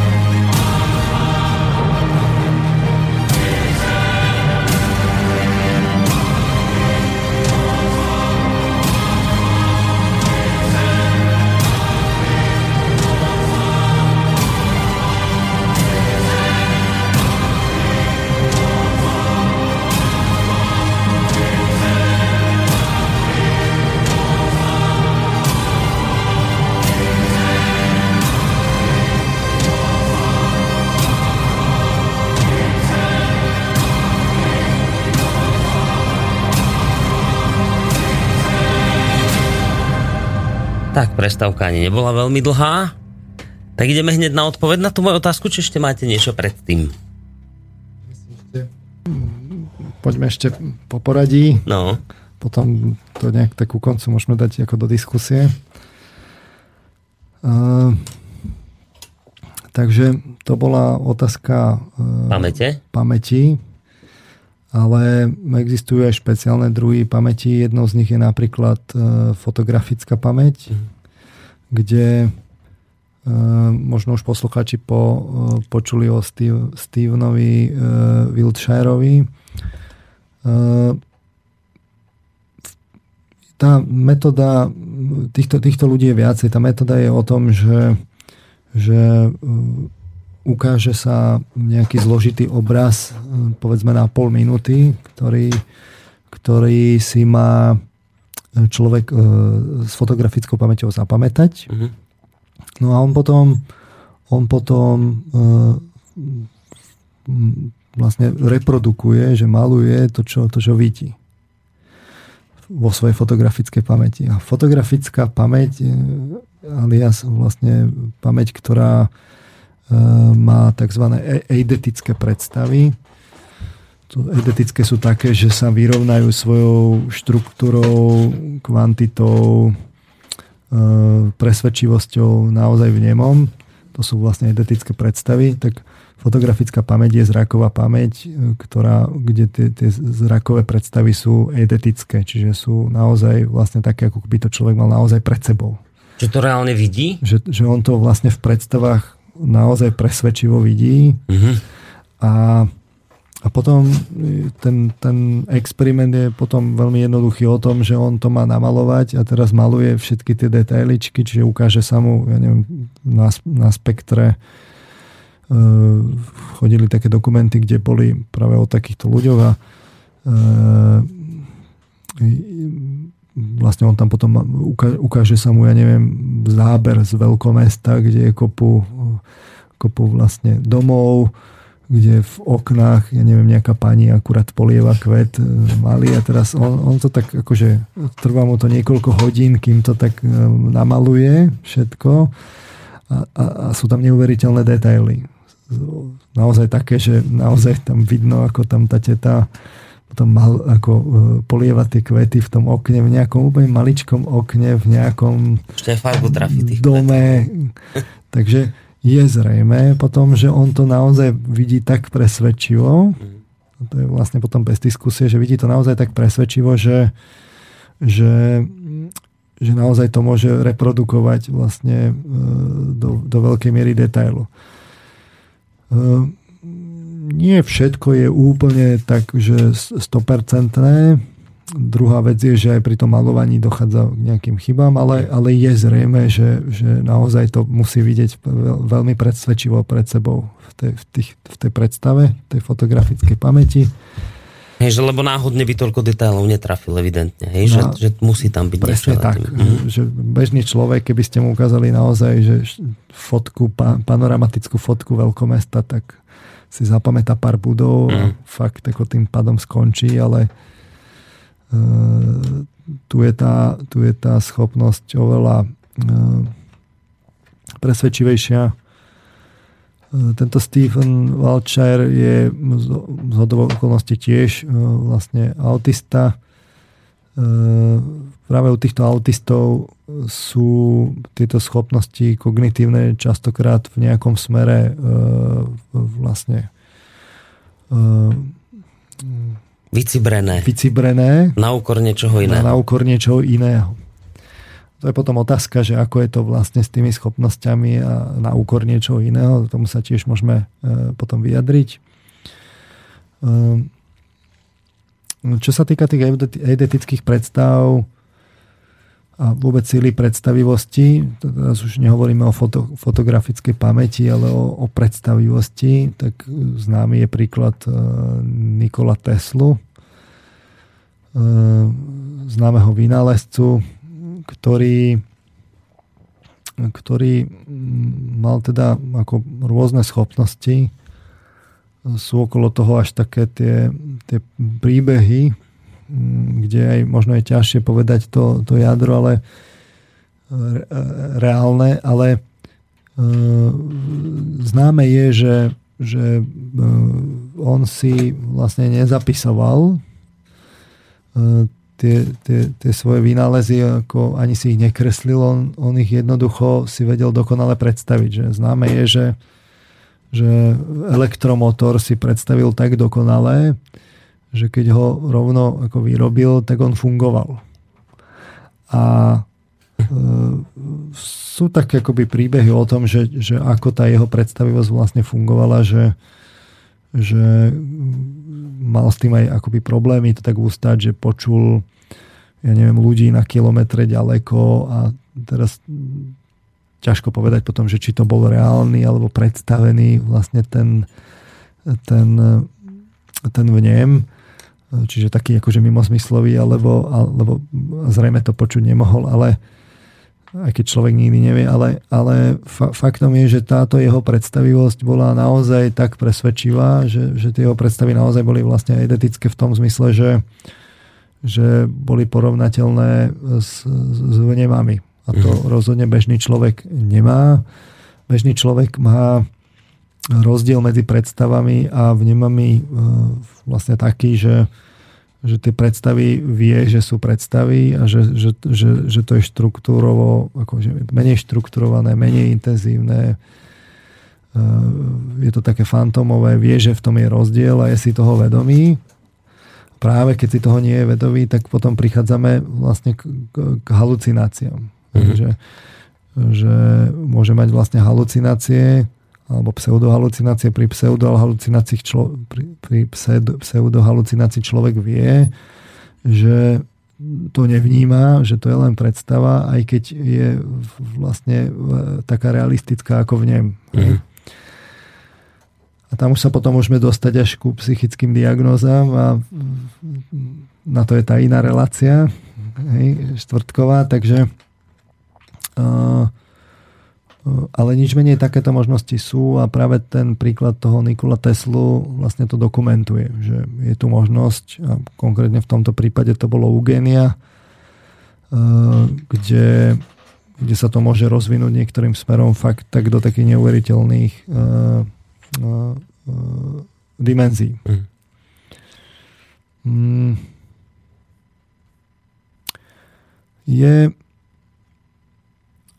sú schopnosti, ktoré sa, sa týkajú vlastne myslenia riešenia problémov uh, ja neviem, v, jednej z relácií Emil Páleš spomínal príbeh uh, toho uh, mladého in, indického chlapca, ktorý si zapisoval vzorce matematické niekde na, na, na, na na povale našiel teda matematickú knihu, strašne ho to bavilo a písal to po stenách, až tam prišiel nejaký Brit, ktorý si to všimol a vlastne mm, dodnes mnohé z tých jeho vzorcov, rovno vlastne výsledkov matematici lúštia a zistiu, že, že, že majú reálny základ. Uh, ne, nepamätám si to meno toho. Neviem ani ja, rozmýšľam, ale to si nespomeniem. Len... Berme to tak, ako, že, že keď už teda nie, nie som relácie, mnemonik. Keby som bol mnemonik, tak vám presne poviem, že Keď už teda tie moje relácie ohrozujú tú finančnú stabilitu rádia, tak uh, urobme sa sa reklamu nejakým iným reláciám, že nech si to teda akože prejdú všetky tie milové relácie a nech si tam pozrú teda to, teda vypočujú, že kde, aké je to reálne meno toho chlapca, fakt si teraz nespomínam. Mm. Naviac je to taký ten indický názov, to je pochopiteľné, že zabudnete. Asi nad moje možnosti, takže sa značené to nemám, takže ale nič menej je to zdokumentované, čiže talentovaný, vysoko talentovaný e, vlastne chlapec s matematickými schopnosťami fakt na úrovni vlastne Gaussa a e, ten vlastne profesor na, teraz neviem, či Stanf- Stanforde alebo Harvarde potom skonštatuje, že, že on vlastne je na stupnici akože tej geniality možno, že niekde 25 a že tento chlapec má 100 na, na, tam, kde Gauss. Takže e, a to, no, čo je na tom ako vlastne mm, také zaujímavé je, že jemu sa to snívalo. Tie, tie, že rovno videl bohyňu Káli, hmm. ruky bohyne Káli, ktorej krv, na krv, krvou na stenu napísali ako to, to, ten, ten vzorec, ktorý on si vlastne zapamätal. E, čiže to je také akoby pikantné na tom a, a potom sa ukáže, že ale na tom je reálny základ, že, že potom to matematici lúštia a po rokoch to, to vylúštia mm-hmm. zistia, že to, má, že to je naozaj regulárna rovnica. Uh, sú iné, iné príklady uh, je známy príklad tak, e, Kima Píka, tzv. Rainmana, tiež autistu, ktorý už je teda po smrti, zomrel v roku 2009 a e, vlastne disponoval teda e, neuveriteľnou teda fotografickou pamäťou. Do konca svojho života si zapamätal presné znenie 12 tisíc kníh. Akože úplne presné, že od slova do slova. E, dokázal čítať dve stránky knihy naraz, každú jedným teda okom, čiže to úplne hltal. pritom ale nebol schopný takých elementárnych činností, ktoré zase bežní ľudia zvládajú, čiže to, to tiež treba k tomu ako dodať. V podstate taký, ten, taký príklad, ako je z toho filmu Rain Man, kde Dustin Hoffman vlastne v tej svojej Oscarovej roli stvárnil práve príbeh autistu, ktorý počítal karty, čiže niečo podobné. E, iný príklad je ja neviem, speed cubing alias skladanie Rubikovej kocky na rýchlosť, e, čo prebieha tak, že sa teda kocka zamieša súťažiaci má najprv neobmedzený čas ju pozrieť a následne sa ju čo najrychlejšie snaží teda zložiť. Aktuálny svetový rekord v, tej, v tom skladaní kocky je 5,25 sekundy také tej klasickej Rubikovej, ale to je skôr manuálna zručnosť, ale sú ďalšie kategórie, napríklad skladanie na slepo, ktoré prebieha tak, že kocka sa teda zamieša, súťažiaci si ju môže teda tiež neobmedzený čas pozerať a potom ju musí naslepo zložiť. Že ju úplne že nevidí, len ju tak zloží. Tam je ten aktuálny rekord 21 sekúnd, ale najšialenejšia kategória je tzv. multiple blindfolded, blindfolded, e, skladanie viacerých kociek na slepo. Čiže viacnásobné na slepo. E, súťažiaci si teda najprv kocky teda prehliadne a potom, si ich musí spa- a potom ich musí z pamäti naslepo zložiť jednu po druhej. Samozrejme sa medzi tým už nemôže pozrieť znovu teda, že čo tam, čo tam je. Aktuálny svetový rekord drží, drží Poliak Marcin Kovalčík ktorý zložil 41 so 41 kociek naslepo správne. 41 kociek? Áno, si zapamätal a zložil. Memorizácia mu zabrala 32 minút, čiže 47 sekúnd na jednu kocku prípadá a riešenie potom 21 minút skladal Čiže 31 sekúnd potom tie kocky skladal. A žiadnu z nich nevidel, ani 39 si predtým nemohol pozrieť. No, on si, on si na, na, na začiatku pozeral no všetky, všetky a potom už nie. Zaviazali oči už len a už jednu po druhej brala. 41 za sebou. E, nemožné. Uh, pri inom pokuse zložil teda naslepo správne 95 zo 100 kociek, čo zabralo spolu 6,5 hodiny. Uh, čiže zapamätával si to teda 5 hodín 15 e, minút a riešil to hodinu 20 a ešte pri ďalšom experimente 125 zo 150 ako zložil. Tam to skladal 7 hodín 17 minút.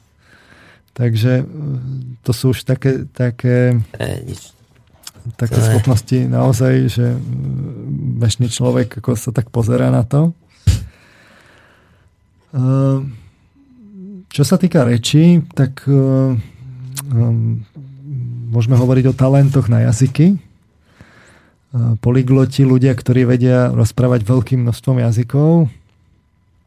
Aktuálny rekord podľa Guinnessovej knihy rekordov drží Kanadian Pavel Janulus, ktorý sa narodil v 1939, ovláda 42 jazykov ako skúšku musel absolvovať dvojhodinovú konverzáciu s, s native speakerom každého z jazykov.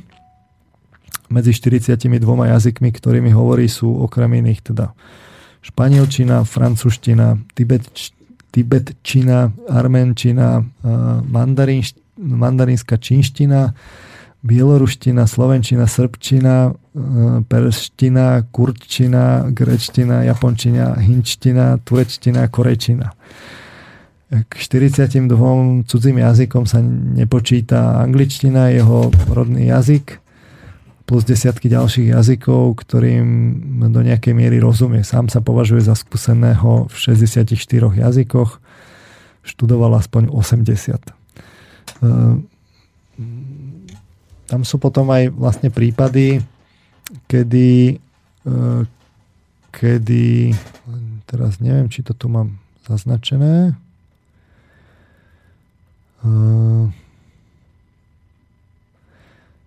že ako rýchle si vlastne človek vie zapamätať.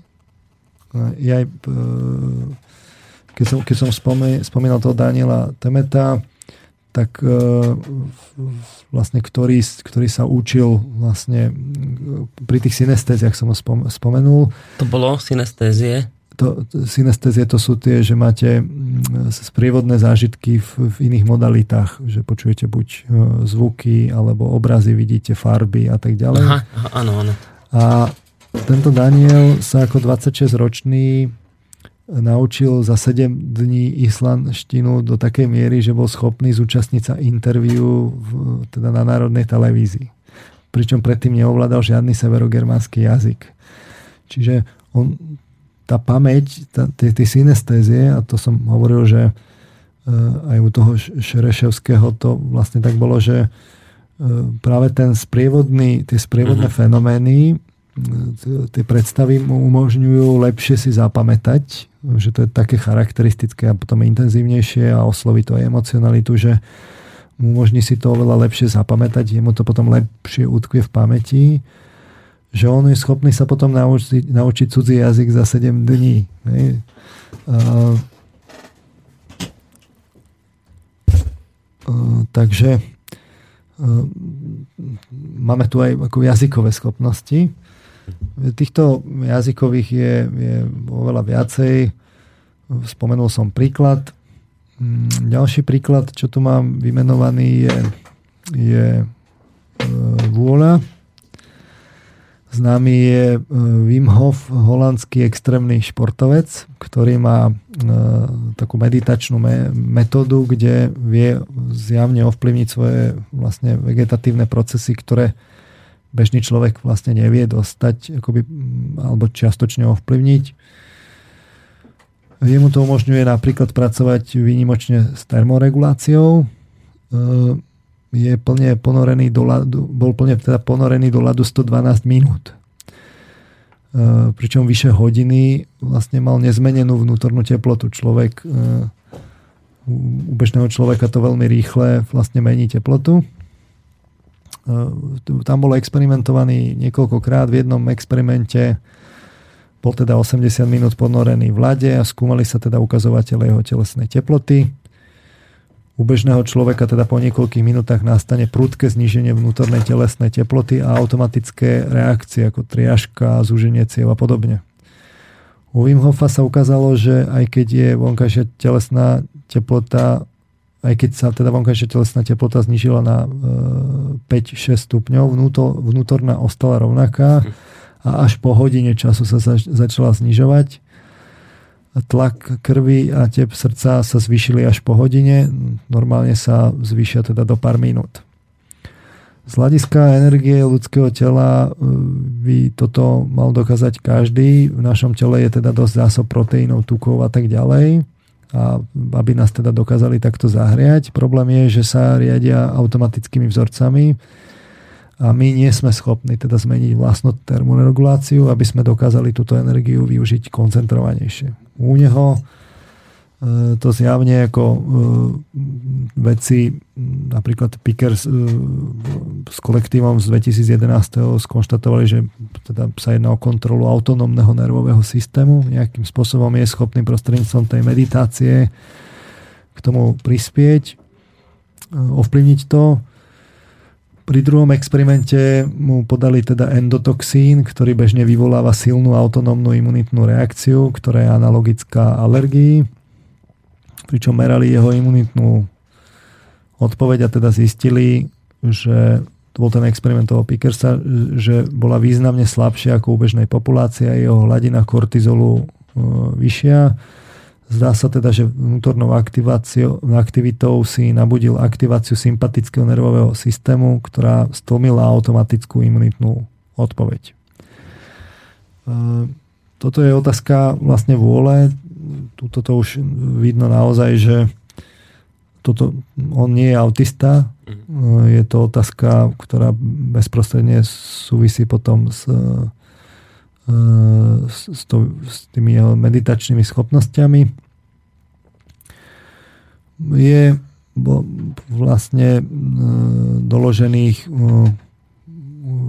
N prípadov vlastne hudobných schopností aj teda u autistov, mm-hmm. aj mhm. ne, neautistov. Klasický príklad je Beethoven, Beethovenová 9. vlastne symfónia, ktorú vlastne Beethoven zložil úplne hluchý. Čiže tá jeho predstavivosť bola vyvinutá do takej miery, že bol schopný vlastne tým notovým zápisom, on si ju vlastne musel zjavne vypočuť, vypočuť vo vnútri. No. V tom filme, ktorý potom o, ne, o, o ňom natočili, ešte tam bolo, jak, ako to aj dirigoval vlastne pri tej premiére chvíľu. Takže on, on vlastne musel byť schopný si tú, si, si tú 9. symfóniu predstaviť, lebo ju skomponoval už úplne hluchý. Je naložené viacero prípadov detských géniov. Zo, zo, zo pár príkladov teda zo zoznamu detských géniov na Wikipedii. Norbert Wiener, ktorý žil v rokoch 1900, 1894 až 1964. V 14 teda nastúpil na Harvard, v 18 získal PhD z matematickej logiky William James uh, proste Sidis uh, 1898 až 1944, najmladší človek prijatý na Harvard vo veku 11 rokov. Truman uh, Henry Sefford 1836 až 1901 dokázal umocňovať trojciferné čísla na 6 z hlavy vo veku 4 rokov. Ettore Majorana 1906 až 1938 talianský teoretický fyzik vo veku 4 rokov vedel vynásobiť dve trojciferné čísla. Wolfgang Amadeus Mozart vo veku 4 rokov mal svoje prvé verejné vystúpenie na klavíri.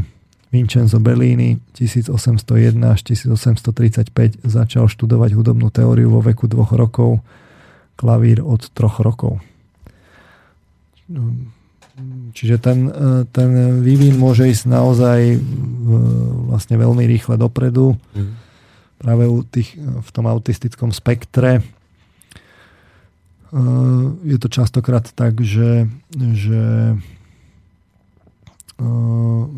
zvlášť teda keď sú tí vysokofunkční, že významne predbiehajú intelektovo ten, ten priemerný vývin, ale častokrát zlyhávajú teda emocionálne, nevedia povedzme udržať očný kontakt, čítať tvárové emócie, tvárové výrazy a emócie mm. u druhých, e, zlyhávajú v tých sociálnych schopnostiach, v kontrole svojich emócií a vyjadrení svojich emócií. E, nevedia sa sociálne zaradiť, komunikácia je enormný problém a tak ďalej. To už som tak pozvolna prešiel ako do tej diagnózy vlastne tej, tej druhej, že čo, čo, čo sú akoby Tie, tie negatíva teraz tie, tie problémy, ktoré, ktoré tam sú, čiže opak tých schopností sú vlastne poruchy tých funkcií, choroby, poruchy osobností, čiže to je vlastne arena klinickej psychológie a psychiatrie. Nemusíme to nejako teraz akože špeciálne rozoberať. Zase urobíme teda reklamu na, na, na, na relácie pána primára Nabielka, kde to teda rozoberá naozaj dlhodobo, podrobne, nemusím to nejako špeciálne. Mm, spomínal som tie halucinácie, kde fakt môže hroziť, že teda nerozpoznáte teda vlastné predstavy od reality. Príklad môže byť konec koncov aj ten, eh, keď sme boli pri tých intelektových schopnostiach matematik, teda Nash, mm-hmm. známy teda z filmu Čistá mysel, ktorý mal rovno celé postavy, ktoré, ktoré s ním žili, ktoré boli vlastne vyprodukované jeho predstavivosťou. A on ani nevedel, že nie sú reálne. Až potom vlastne neskôr to pochopil, že, že, že, že vlastne nie sú reálne a že, že ich musí nejakým spôsobom práve že držať na úzde tak On mal, sa... myslím, schizofréniu, nie? nie čo mu bolo? Nie, niečo, niečo práve v, tých, tých, v tom schizofre, schizofrénnych hm. v schizofrénnej oblasti. Plus u neho to bolo kombinované teda s paranoidným myslením, že jedna z tých jeho postav to bol vlastne agent tuším FBI, ktorý mu teda hovoril, čo všetko má, že ako je to zlé a musí sa snažiť a tak ďalej, že hm potom mal celé steny popísané v kancelárii. Vlastne. Takže to sú také tie typické prejavy. Je toho, je toho kvantum. naozaj to nemusíme rozoberať. Hej. Odkazujem teda na tie, na tie relácie doktora Nábielka.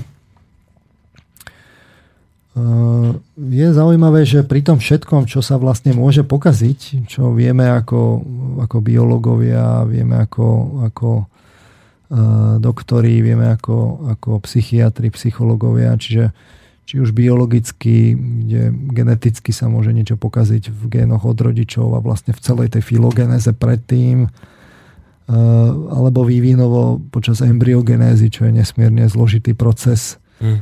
A my dodnes vlastne neustále prichádzame na to, ako veľmi zložitý, ako ovplyvniteľný, ale vývinovo aj po narodení biologicky tam ten vývin ako ne, neprestáva, on ďalej ako e, pokračuje. E, máme zásahy chorôb, že ochorieme, e, sú tu nevhodné vplyvy prostredia, škodliviny, patogény a tak ďalej. Toto všetko vlastne môže pokaziť celý ten komplexný, naozaj veľ, veľmi zložitý biologický vývoj a k tomu ešte treba pridať vlastne tú, tú psychologickú stránku, o ktorej tiež vieme všetky tie psychologické poruchy, ktoré môžu nastať, tie, tie zlé vplyvy pri výchove, môže sa to spojiť vlastne fakt pri poruchách osobnosti a, a, a tak ďalej. A je vlastne zázrak, že, ako, že koľko málo sa toho v skutočnosti ako pokazí, keď to zoberieme percentuálne v populácii zastúpené. Mm Zjavne sú tam nejaké také tie samoregulačné mechanizmy, v úvodzovkách samoregulačné. A to ako biologické, tak aj, aj vlastne psychologické. Takže je to tak, to, to, to podotýkam ako taký, taký dodatok, že, že keď, keď sme si dali na jednu stranu tako tie, tie schopnosti pri tých, že, že, kde, že čo všetko vlastne môže byť schopnosti, na druhú stranu sme si mm, dali vlastne tie negatíva, tie, tie, tie choroby. Uh-huh. To, čo musíme dodať, je, že ešte sú tu nejaké tie, tie, tie sam, samoregulačné vlastne mechanizmy, ktoré platia zrovna tak ako v psychike, ako aj v biológii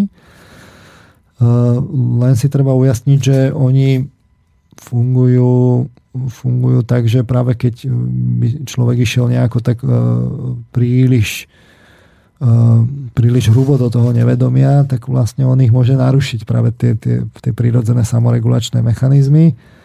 A no, predtým, potom, predtým pán no, doktor upozorňovali no, presne. To, na to musíme vlastne poukázať aj my. Takže vlastne to si treba byť vedomý. Na druhej strane ten vývin človeka vedie k tomu vchádzaniu do toho nevedomia celkom prirodzene. To vidíte napríklad v tom, že v starobe ľudia sa jednoducho venujú tej svojej, tej svojej minulosti a neustále sa ňou zaoberajú. Že akoby tie vonkajšie veci tie vonkajšie veci čoraz viac a viac prestávajú byť dôležité. Už to necháva akoby na tých mladých, na tú generáciu predtým. Ja to volám také v úvodzovkách takže balenie kufrov. Mm. Že človek si tak akoby uh, rekapituluje, robí si tak poriadok, um, vnútorne si tak akoby hovorí, že čo bolo dobré, čo bolo zlé čo by robil inak, nejaké poučenie z toho ide vnútorné. Mm. A vy vidíte potom, keď sa rozprávate s tým starým človekom, že on, on naozaj sa tým zaoberá, on o tom aj tak ako, keď sa tak spýtate, tak o to, on, on o tom aj tak rád porozpráva, lebo sa tým jednoducho zaoberá. A je to napríklad taká prírodzená cesta. No, ale však to nechodí do podvedomia po tieto No, je to taká prírodzená cesta, kde, kde vy sa vlastne zaoberáte, usporadúvate si to a riešite si tú svoju integritu. Hmm. Len si treba uvedomiť, že niečo zásadnejšie riešiť už, už keď som vlastne vo fáze vývinovej staroby, tak to už je neskoro. Tam už je potom vlastne, ja neviem, v tej Eriksonovej teórii tam už je vlastne, že človek zažíva už buď, tam sa nedá nič zmeniť na tom živote, ten už má človek prežitý a za sebou a už len málo vecí sa dá vlastne zmeniť a opraviť.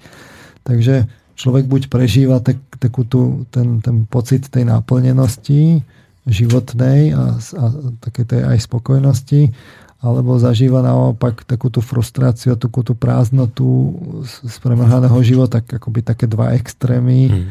Vlastne ten Erikson e, postavil a niekde tak medzi nimi tý, my ako ľudia balancujeme.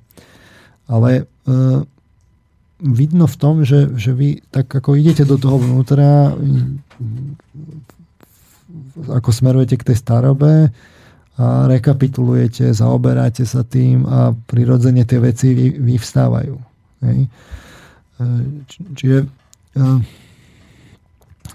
treba mať aj nejaký taký vnútorný takt, nič, nič nepreháňať, ale, ale e, treba rovno povedať, že, že konec koncov aj psychológia sa tým zaoberá, povedzme poradenská, že jednoducho prídete ku psychologovi a s nejakým problémom a teraz no, s vami pracuje. Je, prebieha nejaká psychoterapia, e, kde práve sa riešia tie, tie veci, ktoré súvisia s nevedomím. Takže mm, e, nie cesty vyhnutia, treba upozorniť samozrejme na rizika a konec koncov, ako som už hovoril, to pri tej informovanosti nemá smysel niečo zamlčovať. Mm je to rovnako zlé, ako teraz eh, povedať, že toto a toto sa má, rovno to celé vybaliť a povedať ľudí, že a idete. Eh, je nejaká taká zlatá stredná cesta, kde si každý má vybrať niečo, čo, čo, čo vlastne tak osloví, a, a, ale byť si vedomý aj tých rizik. Mhm. A vy nám ešte dnes stihnete aj niečo povedať, že z toho, eh, ako sa dá nejak týmto veciam dopracovať, či to chcete nechať na ďalšiu reláciu? To chcem nechať na ďalšiu reláciu, Dobre. lebo veď e, tá stabilita finančného rádia, že rozprávka tisíc a jednej noci. Dobre. Dobre, tak to si necháme na ďalšiu, ale tak aspoň na toto jedno mi dnes odpovedzte. Ak to teda, ale keď usúdite, že to je otázka veľmi predčasná, tak vy to tak neobídete. Ale teda vy ste tu celú reláciu hovorili e, rôzne schopnosti ľudí, či už zrakové, či sluchové, vôľové a všetky tie možné, proste rôznych zmyslov. Ich tých príkladov samozrejme podstatne viac. Bolo by ja toho podstatne viac.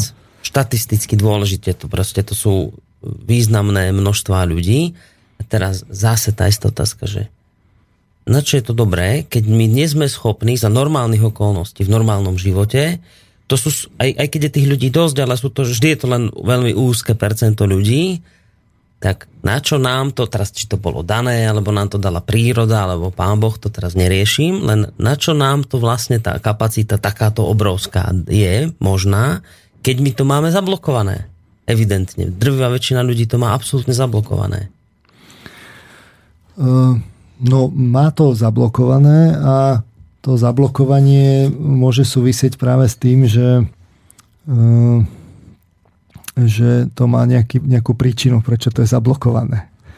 Že my máme relatívne akoby my si tak navrávame ako ľudia, že sme teda, máme to, to vedomie a sme si seba vedomí hej, a máme sami seba pod kontrolou a ovládame sa a tak ďalej, ako by sme boli úplne slobodní, ale Realita je taká, že, že mnohé, snáď väčšina tých vecí sa deje vlastne tak akoby e, automaticky, prirodzene, je to tu niekde v evolúcii zhoradané, to už nechám na vás, ale skrátka väčšina tých vecí sa odohráva tak, že, že my tak sem tam akoby tým vedomím zasiahneme do tých procesov a e, nejako tak rámcovo riadíme sami seba. Mm-hmm.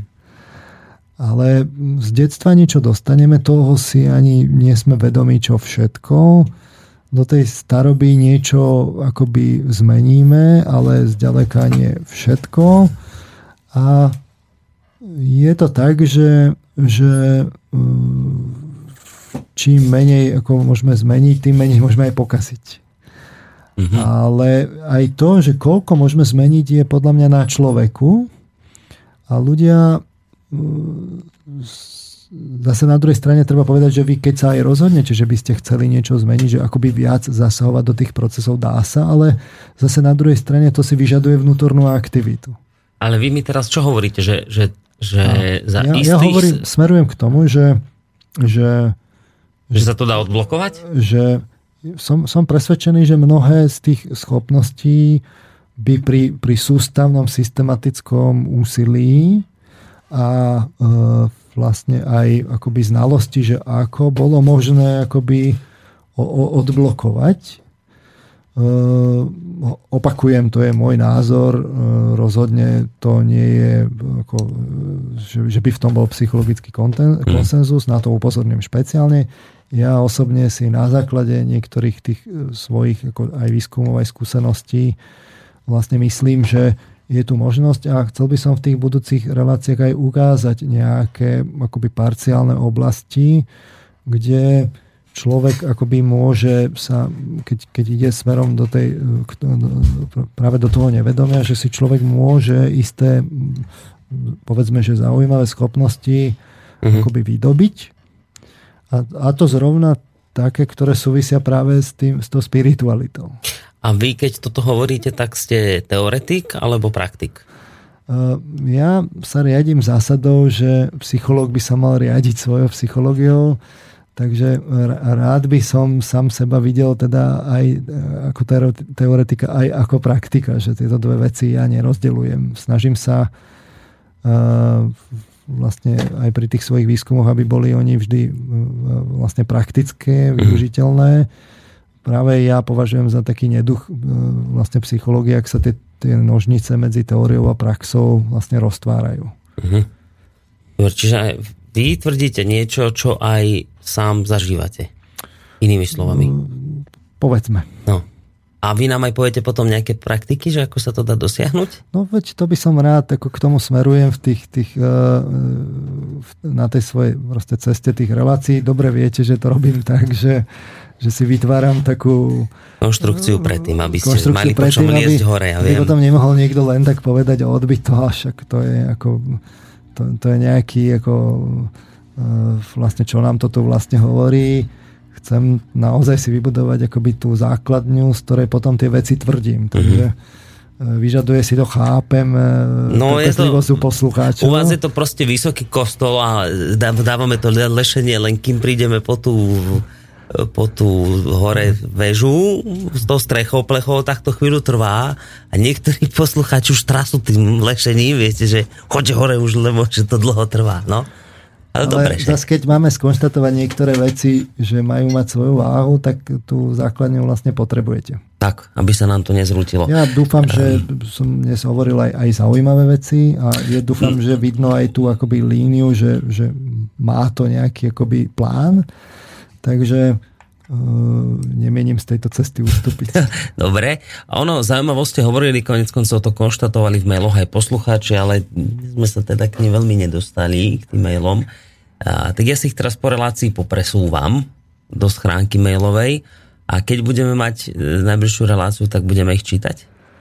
Ako Mohli by sme teoreticky prečítať aj teraz. Hej, no ja neviem, lebo za normálne okolnosti by sme mali končiť, ale keď mi poviete, že sa až tak veľmi do hlavného mesta neponáhľate, tak ja to zobtiahnem. No. Uh, tak najmä si nejaké, povedzme, tri maily. Dobre, Nech dobre, tak ideme, dobre, tak ideme na prvý. Hneď tuto kolega z UK píše. Dobrý deň, pán Marman, dobrá relácia, ale chcem sa opýtať, Povedali ste, že čo treba spraviť, aby sa ľudia uzdravili, ale sú ľudia ešte ochotní sa uzdraviť z niečoho, čo im prináša pokoj v duši a už nevidia, že v skutočnosti sú nevoľníkmi tohto hedonistického e, kyber TV spánku mozgu? A to je jeden z tých kontrolných mechanizmov, že vy môžete spať sladkým spánkom, ale tie problémy skôr či neskôr vyplávajú a človek si je ich vedomý a nejako tak prirodzene e, smeruje k tomu, aby, že, že hľadá akoby riešenie svojich problémov. Samozrejme, táto akoby manipulatívna mágia, keď to tak v úvodzovkách poviem, dneška, kde vás médiami opantajú, teraz nemyslím nejakou propagandou a manipuláciou, ale práve tým hedonizmom, cez, prostredníctvom tej reklamy a konzumu, tá je síce akoby taká dosť hypnotická, ale nič menej tie problémy aj tí sebeväčší konzumenti si v nejakých okamihoch uvedomujú, keď, keď mm-hmm. narážajú. Proste každá akákoľvek jednostrannosť v konečnom dôsledku vytvára problémy. My žijeme jednostranne, tie problémy sú badateľné. Ja som sa ich snažil kopu vlastne prostredníctvom týchto relácií práve popísať a ukázať, že kde sú všade. A, a, a keď si ich tak človek uvedomí, tak potom celkom prírodzene je to jeden z tých, akoby tých, tých takých mechanizmov, ani to nechcem povedať, nazvať, že mechanizmus, ale je to nejaký taký taký uh, put seba záchový alebo niečo, čo, čo tej ľudskej duši je dané, že, že hľadá tú, tú svoju cestu, keď, keď je v nejakej takej akoby chorobe alebo v neduhu, že, že sa chce uzdraviť tak e, stačí len potom akoby počkať na, to, na tieto okamihy a, a prísť s konkrétnym riešením a mnoho ľudí po ňom naozaj siahne. Mm. Môže sa stať, že, že nemajú vytrvalosť, ale potom je to len otázka času, kedy sa tie problémy zase prehlbia a zase sa vrátia a takto to ide. Alex napísal mail, alebo napísala, neviem. Zdravím, pán Marman, raz ste slúbili, že niečo odpoviete na otázku, ako je možné, že ľudia po návrate z narkózy začali rozprávať starovekými jazykmi. Slúbili ste také? To si ja nepamätám. Ne, ne, neviem, či som to slúbil, priznám sa.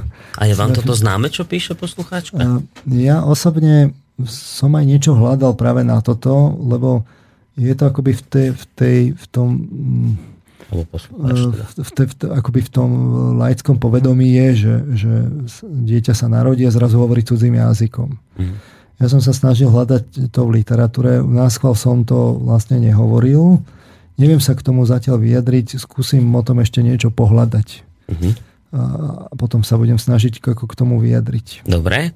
Milan, pán Marman, čo si myslíte o výskume a výsledkoch v oblasti vedomia vo svete uznávaného Stanislava Grófa, aj v súvislosti s výskumom v Československu. Čítal som pred pár dňami, že e, Československo bolo v istom čase najväčším výrobcom jednej látky, ktorá sa používala vo výskume vedomia. Priznám sa, nepoznám mm, nejako detailnejšie dielo Stanislava Grofa, takže neviem sa k tomu kompetentne vyjadriť v tomto momente. Dobre, Jitka, dobrý večer, čiže aj všetky nakoniec stihneme. Ja som četla o zázračných počtážích, ktorí pri vidí výsledky zložitých matematických výpočtu ako barevné pásy, pričemž každá barva odpovída jednej číslici. Umí nejak pán Marman vysvetliť neuvěřitelné výpočetní schopnosti niektorých jedincov? Uh, Však tam si spomínali tam, tam práve sme tie si spomínali práve tieto príklady. Uh, z, z toho pohľadu akoby tej, tej takej tej teoretickej psychológie e, je to o tom, že, že vlastne ten, ten mozog má nejaký akoby fakt e, veľký výpočtový výkon.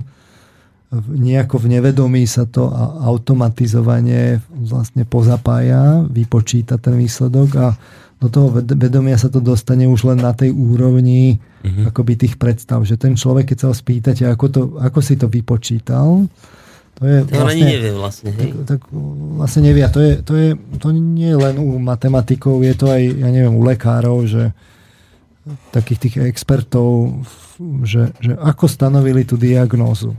No tak niektoré, niektoré tie, tie diagnózy sú stanovené jasne podľa tých symptómov a je tam vlastne taký algoritmizovateľný postup.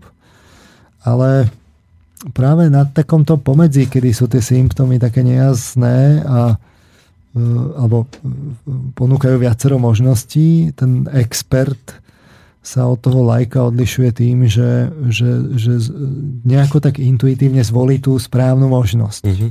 Alebo ja neviem, u šachových veľmajstrov máte nejakú takú nejednoznačnú pozíciu a on si môže vybrať viacero ciest a ten expert je expertom v tom, že on nevie ako, vyberie si tú vo veľkej väčšine prípadov tú, tú, tú efektívnejšiu cestu, tú mm. lepšiu. A tam sa dopátrať, že ako, ako si on vlastne vybral, to je veľký problém. Aj z toho psychologického hľadiska. A potom sa to prejavuje napríklad aj v tom, že bol kedysi, ja neviem, umelej inteligencii boli tzv. expertné systémy a to bolo ešte v 80 rokoch taký boom, že však ja neviem, e, lekárov, že naprogramujeme vlastne umelú inteligenciu tak, že zanesieme tam všetky tie pravidlá, na základe čoho sa tí experti rozhodujú. Mm-hmm. A potom už len bude mať v počítači ten lekár akoby takýto expertný systém, on tam naťuka všetky tie symptómy. a vyhodí to diagnózu. A vyhodí to diagnózu. No.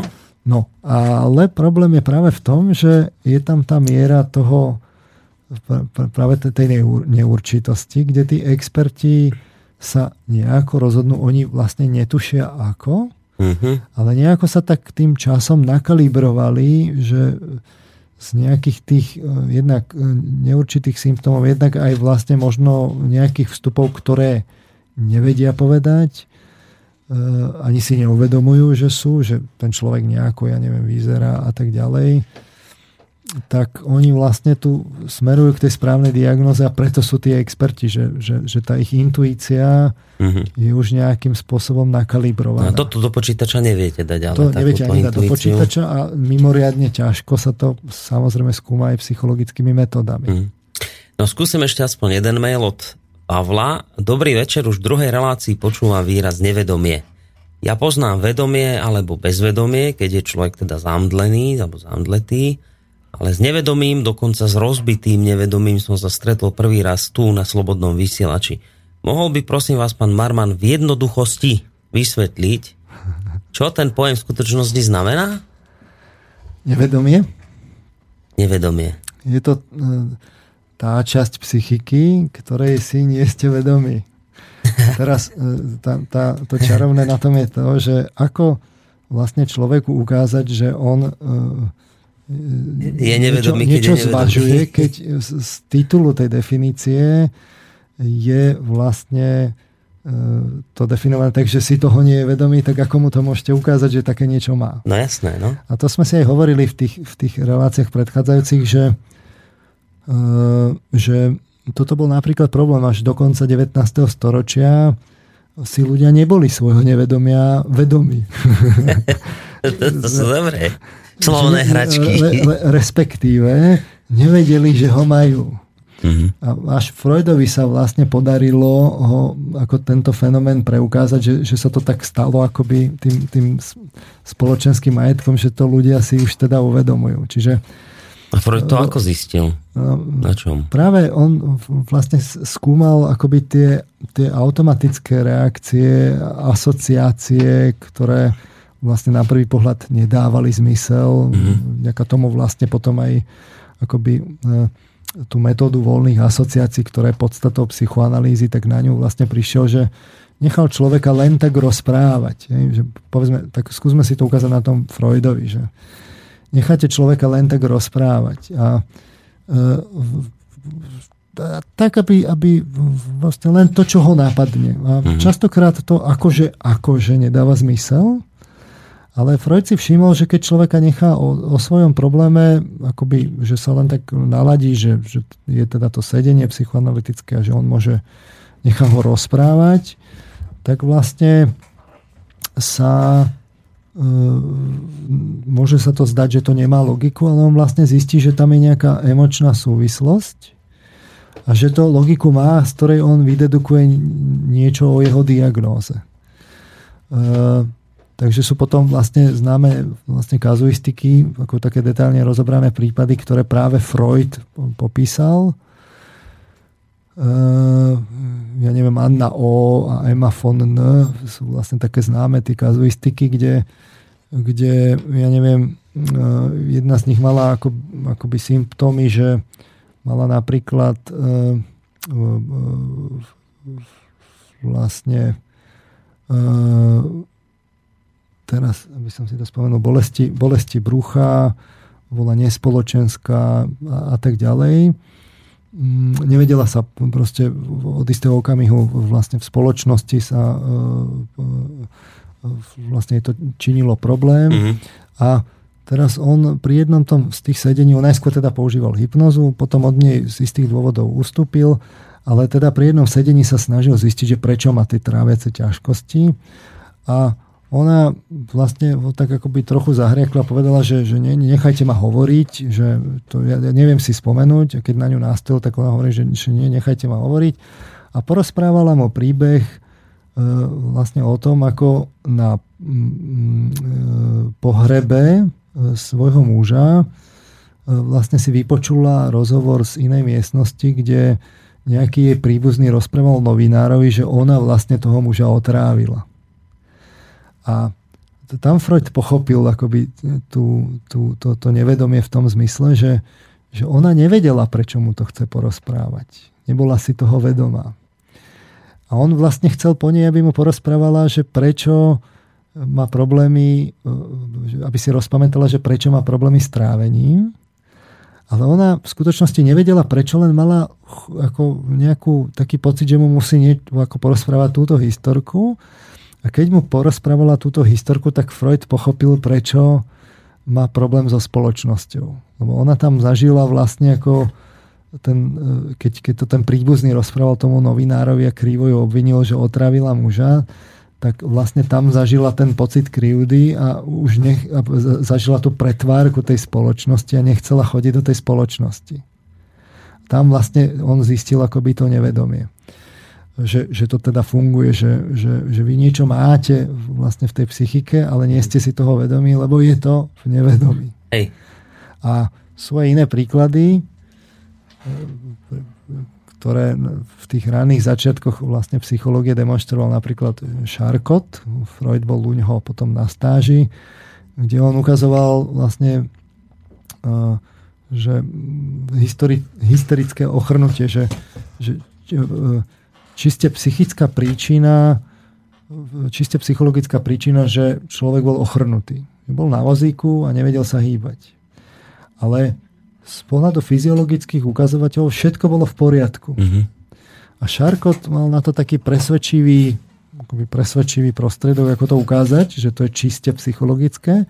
Jednoducho zhypnotizoval toho človeka a teraz ten človek ako bol zhypnotizovaný, tak mu dal teraz sugestiu, že teraz sa postav, bude sa to prechádzať a on sa normálne prechádzal.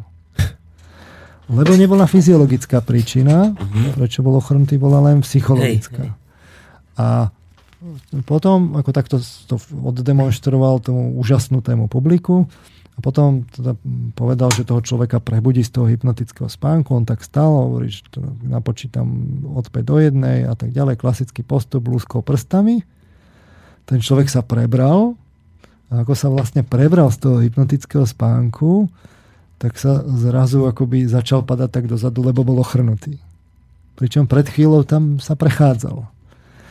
A ten človek si nie je vedomý, že vlastne on spôsobil si sám sebe, že, že je vlastne sa presvedčil, že je mhm. ochrnutý, lebo mal nejaký problém. Je to skrátka v nevedomí. Je množstvo takýchto akoby ukážok, že ako môžete ukázať, že človek má nevedomie, že, že, že vplýva na vás. Ja neviem, idete v aute a teraz znie hudba. A teraz tá hudba z toho autorádia, keď je pomalá, tak vy idete pomalšie, keď je taká svižná, tak vy idete rýchlejšie. A vy nie ste si toho vedomí, že, že, že tak činíte, tá, tá nálada vlastne vyvolaná tou hudbou ovplyvní to vaše e, konanie, lebo je to v nevedomí. A keby ste si to uvedomil, tak sa to stane vlastne do vedomia. Mm-hmm. No a... na Margo toho Dobre, tak to, to, je, no, zase. to je nevedomie a my sme ešte povedali, že ale do toho nevedomia dostať sa je komplikované, že to nejde len tak, že, že sme hovorili v tej minulej relácii, že do podvedomia sa vám veľmi veľa vecí v mladosti zapisuje, potom už vy sa nejako správate, ani neviete prečo, ale že to sa nedá len tak ľahko predstaviť, že aha, teraz som si povedal, už viem, že to tam mám kadečo, tak idem si to ponaprávať a teraz budem robiť nejaké cviky a o týždeň to mám z toho podvedomia vypratané, že takto to proste nefunguje. Že nedá sa tam len tak ľahko dostať, hej, do toho podvedomia. Tam je, tam je práve problém v tom uvedomení. Hej, že e, vedel by ste upratať alebo niečo zmeniť, pokiaľ by ste si bol vedomí, že čo. Ale tuto je práve tá obťažnosť, že vy nie ste si vedomí toho, že čo chcete vlastne upratať. Vy si to musíte najskôr uvedomiť a dostať to do toho vedomia a skrátka si to uvedomiť. A toto je ten problém s tou integritou, že vy človek nevie vlastne, aké problémy on, on, on má. On si len uvedomuje tie následky tých problémov, že tu toho to ťahá tam, ale chcel by zároveň aj toto a mhm. nedá sa to zlúčiť. No, lebo niekde inde sú vlastne príčiny, ktoré siahajú do toho nevedomia, ale on si to neuvedomuje. A tam je ten postup, že si to treba najskôr uvedomiť, aby som potom mohol ešte len začať niečo chcieť zmeniť. Hej? Čiže to je taký akože viacnásobný postup, ale na začiatku musí byť to uvedomenie. Vy neviete napríklad myslieť niečo, čo, čo, čo, čo neviete, čo je. Vy si to musíte najskôr uvedomiť a potom môžete o tom mysleť. To je jedna z dôležitých vecí ohľadom myslenia. Uh-huh. Aj keď to tiež neplatí úplne akože doslovne, ale o tom niekedy na budúce. No, dobre, tak končíme? Jak to vidíte? No, myslím, že by sme mohli na tomto mieste skončiť. Dobre, tak tu na tomto mieste skončíme a na budúce pokračujeme, ale nie na budúci týždeň, ale o dva týždne. Mám klasický dvojtyžňový klasický interval, dvojtyžňový, dobre. takže... Klasický dvojtyžňový interval a v rámci tej ďalšej relácii, teda už len tak na záver, také avízo na ďalšiu reláciu, teda v ďalšej relácii už konkrétne sa budeme rozprávať o tom, že vy ste hovorili teraz, čoho všetkého Určite je Určite nebudeme deklarovať prelomové veci. Jasné. Už sa nám to nevyplatilo. Už sa nám to nevyplatilo. A teraz ste hovorili, čoho všetkého je proste myseľ schopná. Pôjdeme do, do toho nevedomia trochu hlbšie, skúsime si ukázať vlastne uh, uh, budeme trošku skúmať zmenené stavy vedomia. Už v budúcej relácii? V budúcej relácii. Dobre, ja dám avízo potom doktorovi Nábielkovi, aby teda s tým počítal, že sa to také veci tu diať budú, tak prípadne potom nech nechá niečo voľné tam u neho. Dobre, na dnes ďakujem veľmi pekne pánovi doktorovi Petrovi Marmanovi, univerzitnému psychológovi za to, že prišiel a dá tieto informácie, s ktorými ste Ja pozdravujem vás aj poslucháčov, želám príjemný neskorý večer a víkend ktorý Áno, teraz nasleduje. Pokiaľ možno čo najpríjemnejší. Tak ďakujeme aj ja sa k tomuto prianiu samozrejme pripájam. Majte sa pekne do počutia a naozaj pekný víkend aj vám. A ak zajtra máte čas, chuť a povedzme ste tuto niekde zblízka, tak prídite, bude pivná míľa a my sme v rámci tej pivnej míle jedna zo zastávok, tak môžete sa sem prísť nám pozrieť, aj vás pohostíme. Tak, ešte takéto avízo sme sa trepali do tejto relácie dnešnej, takže majte sa už naozaj pekne do počutia.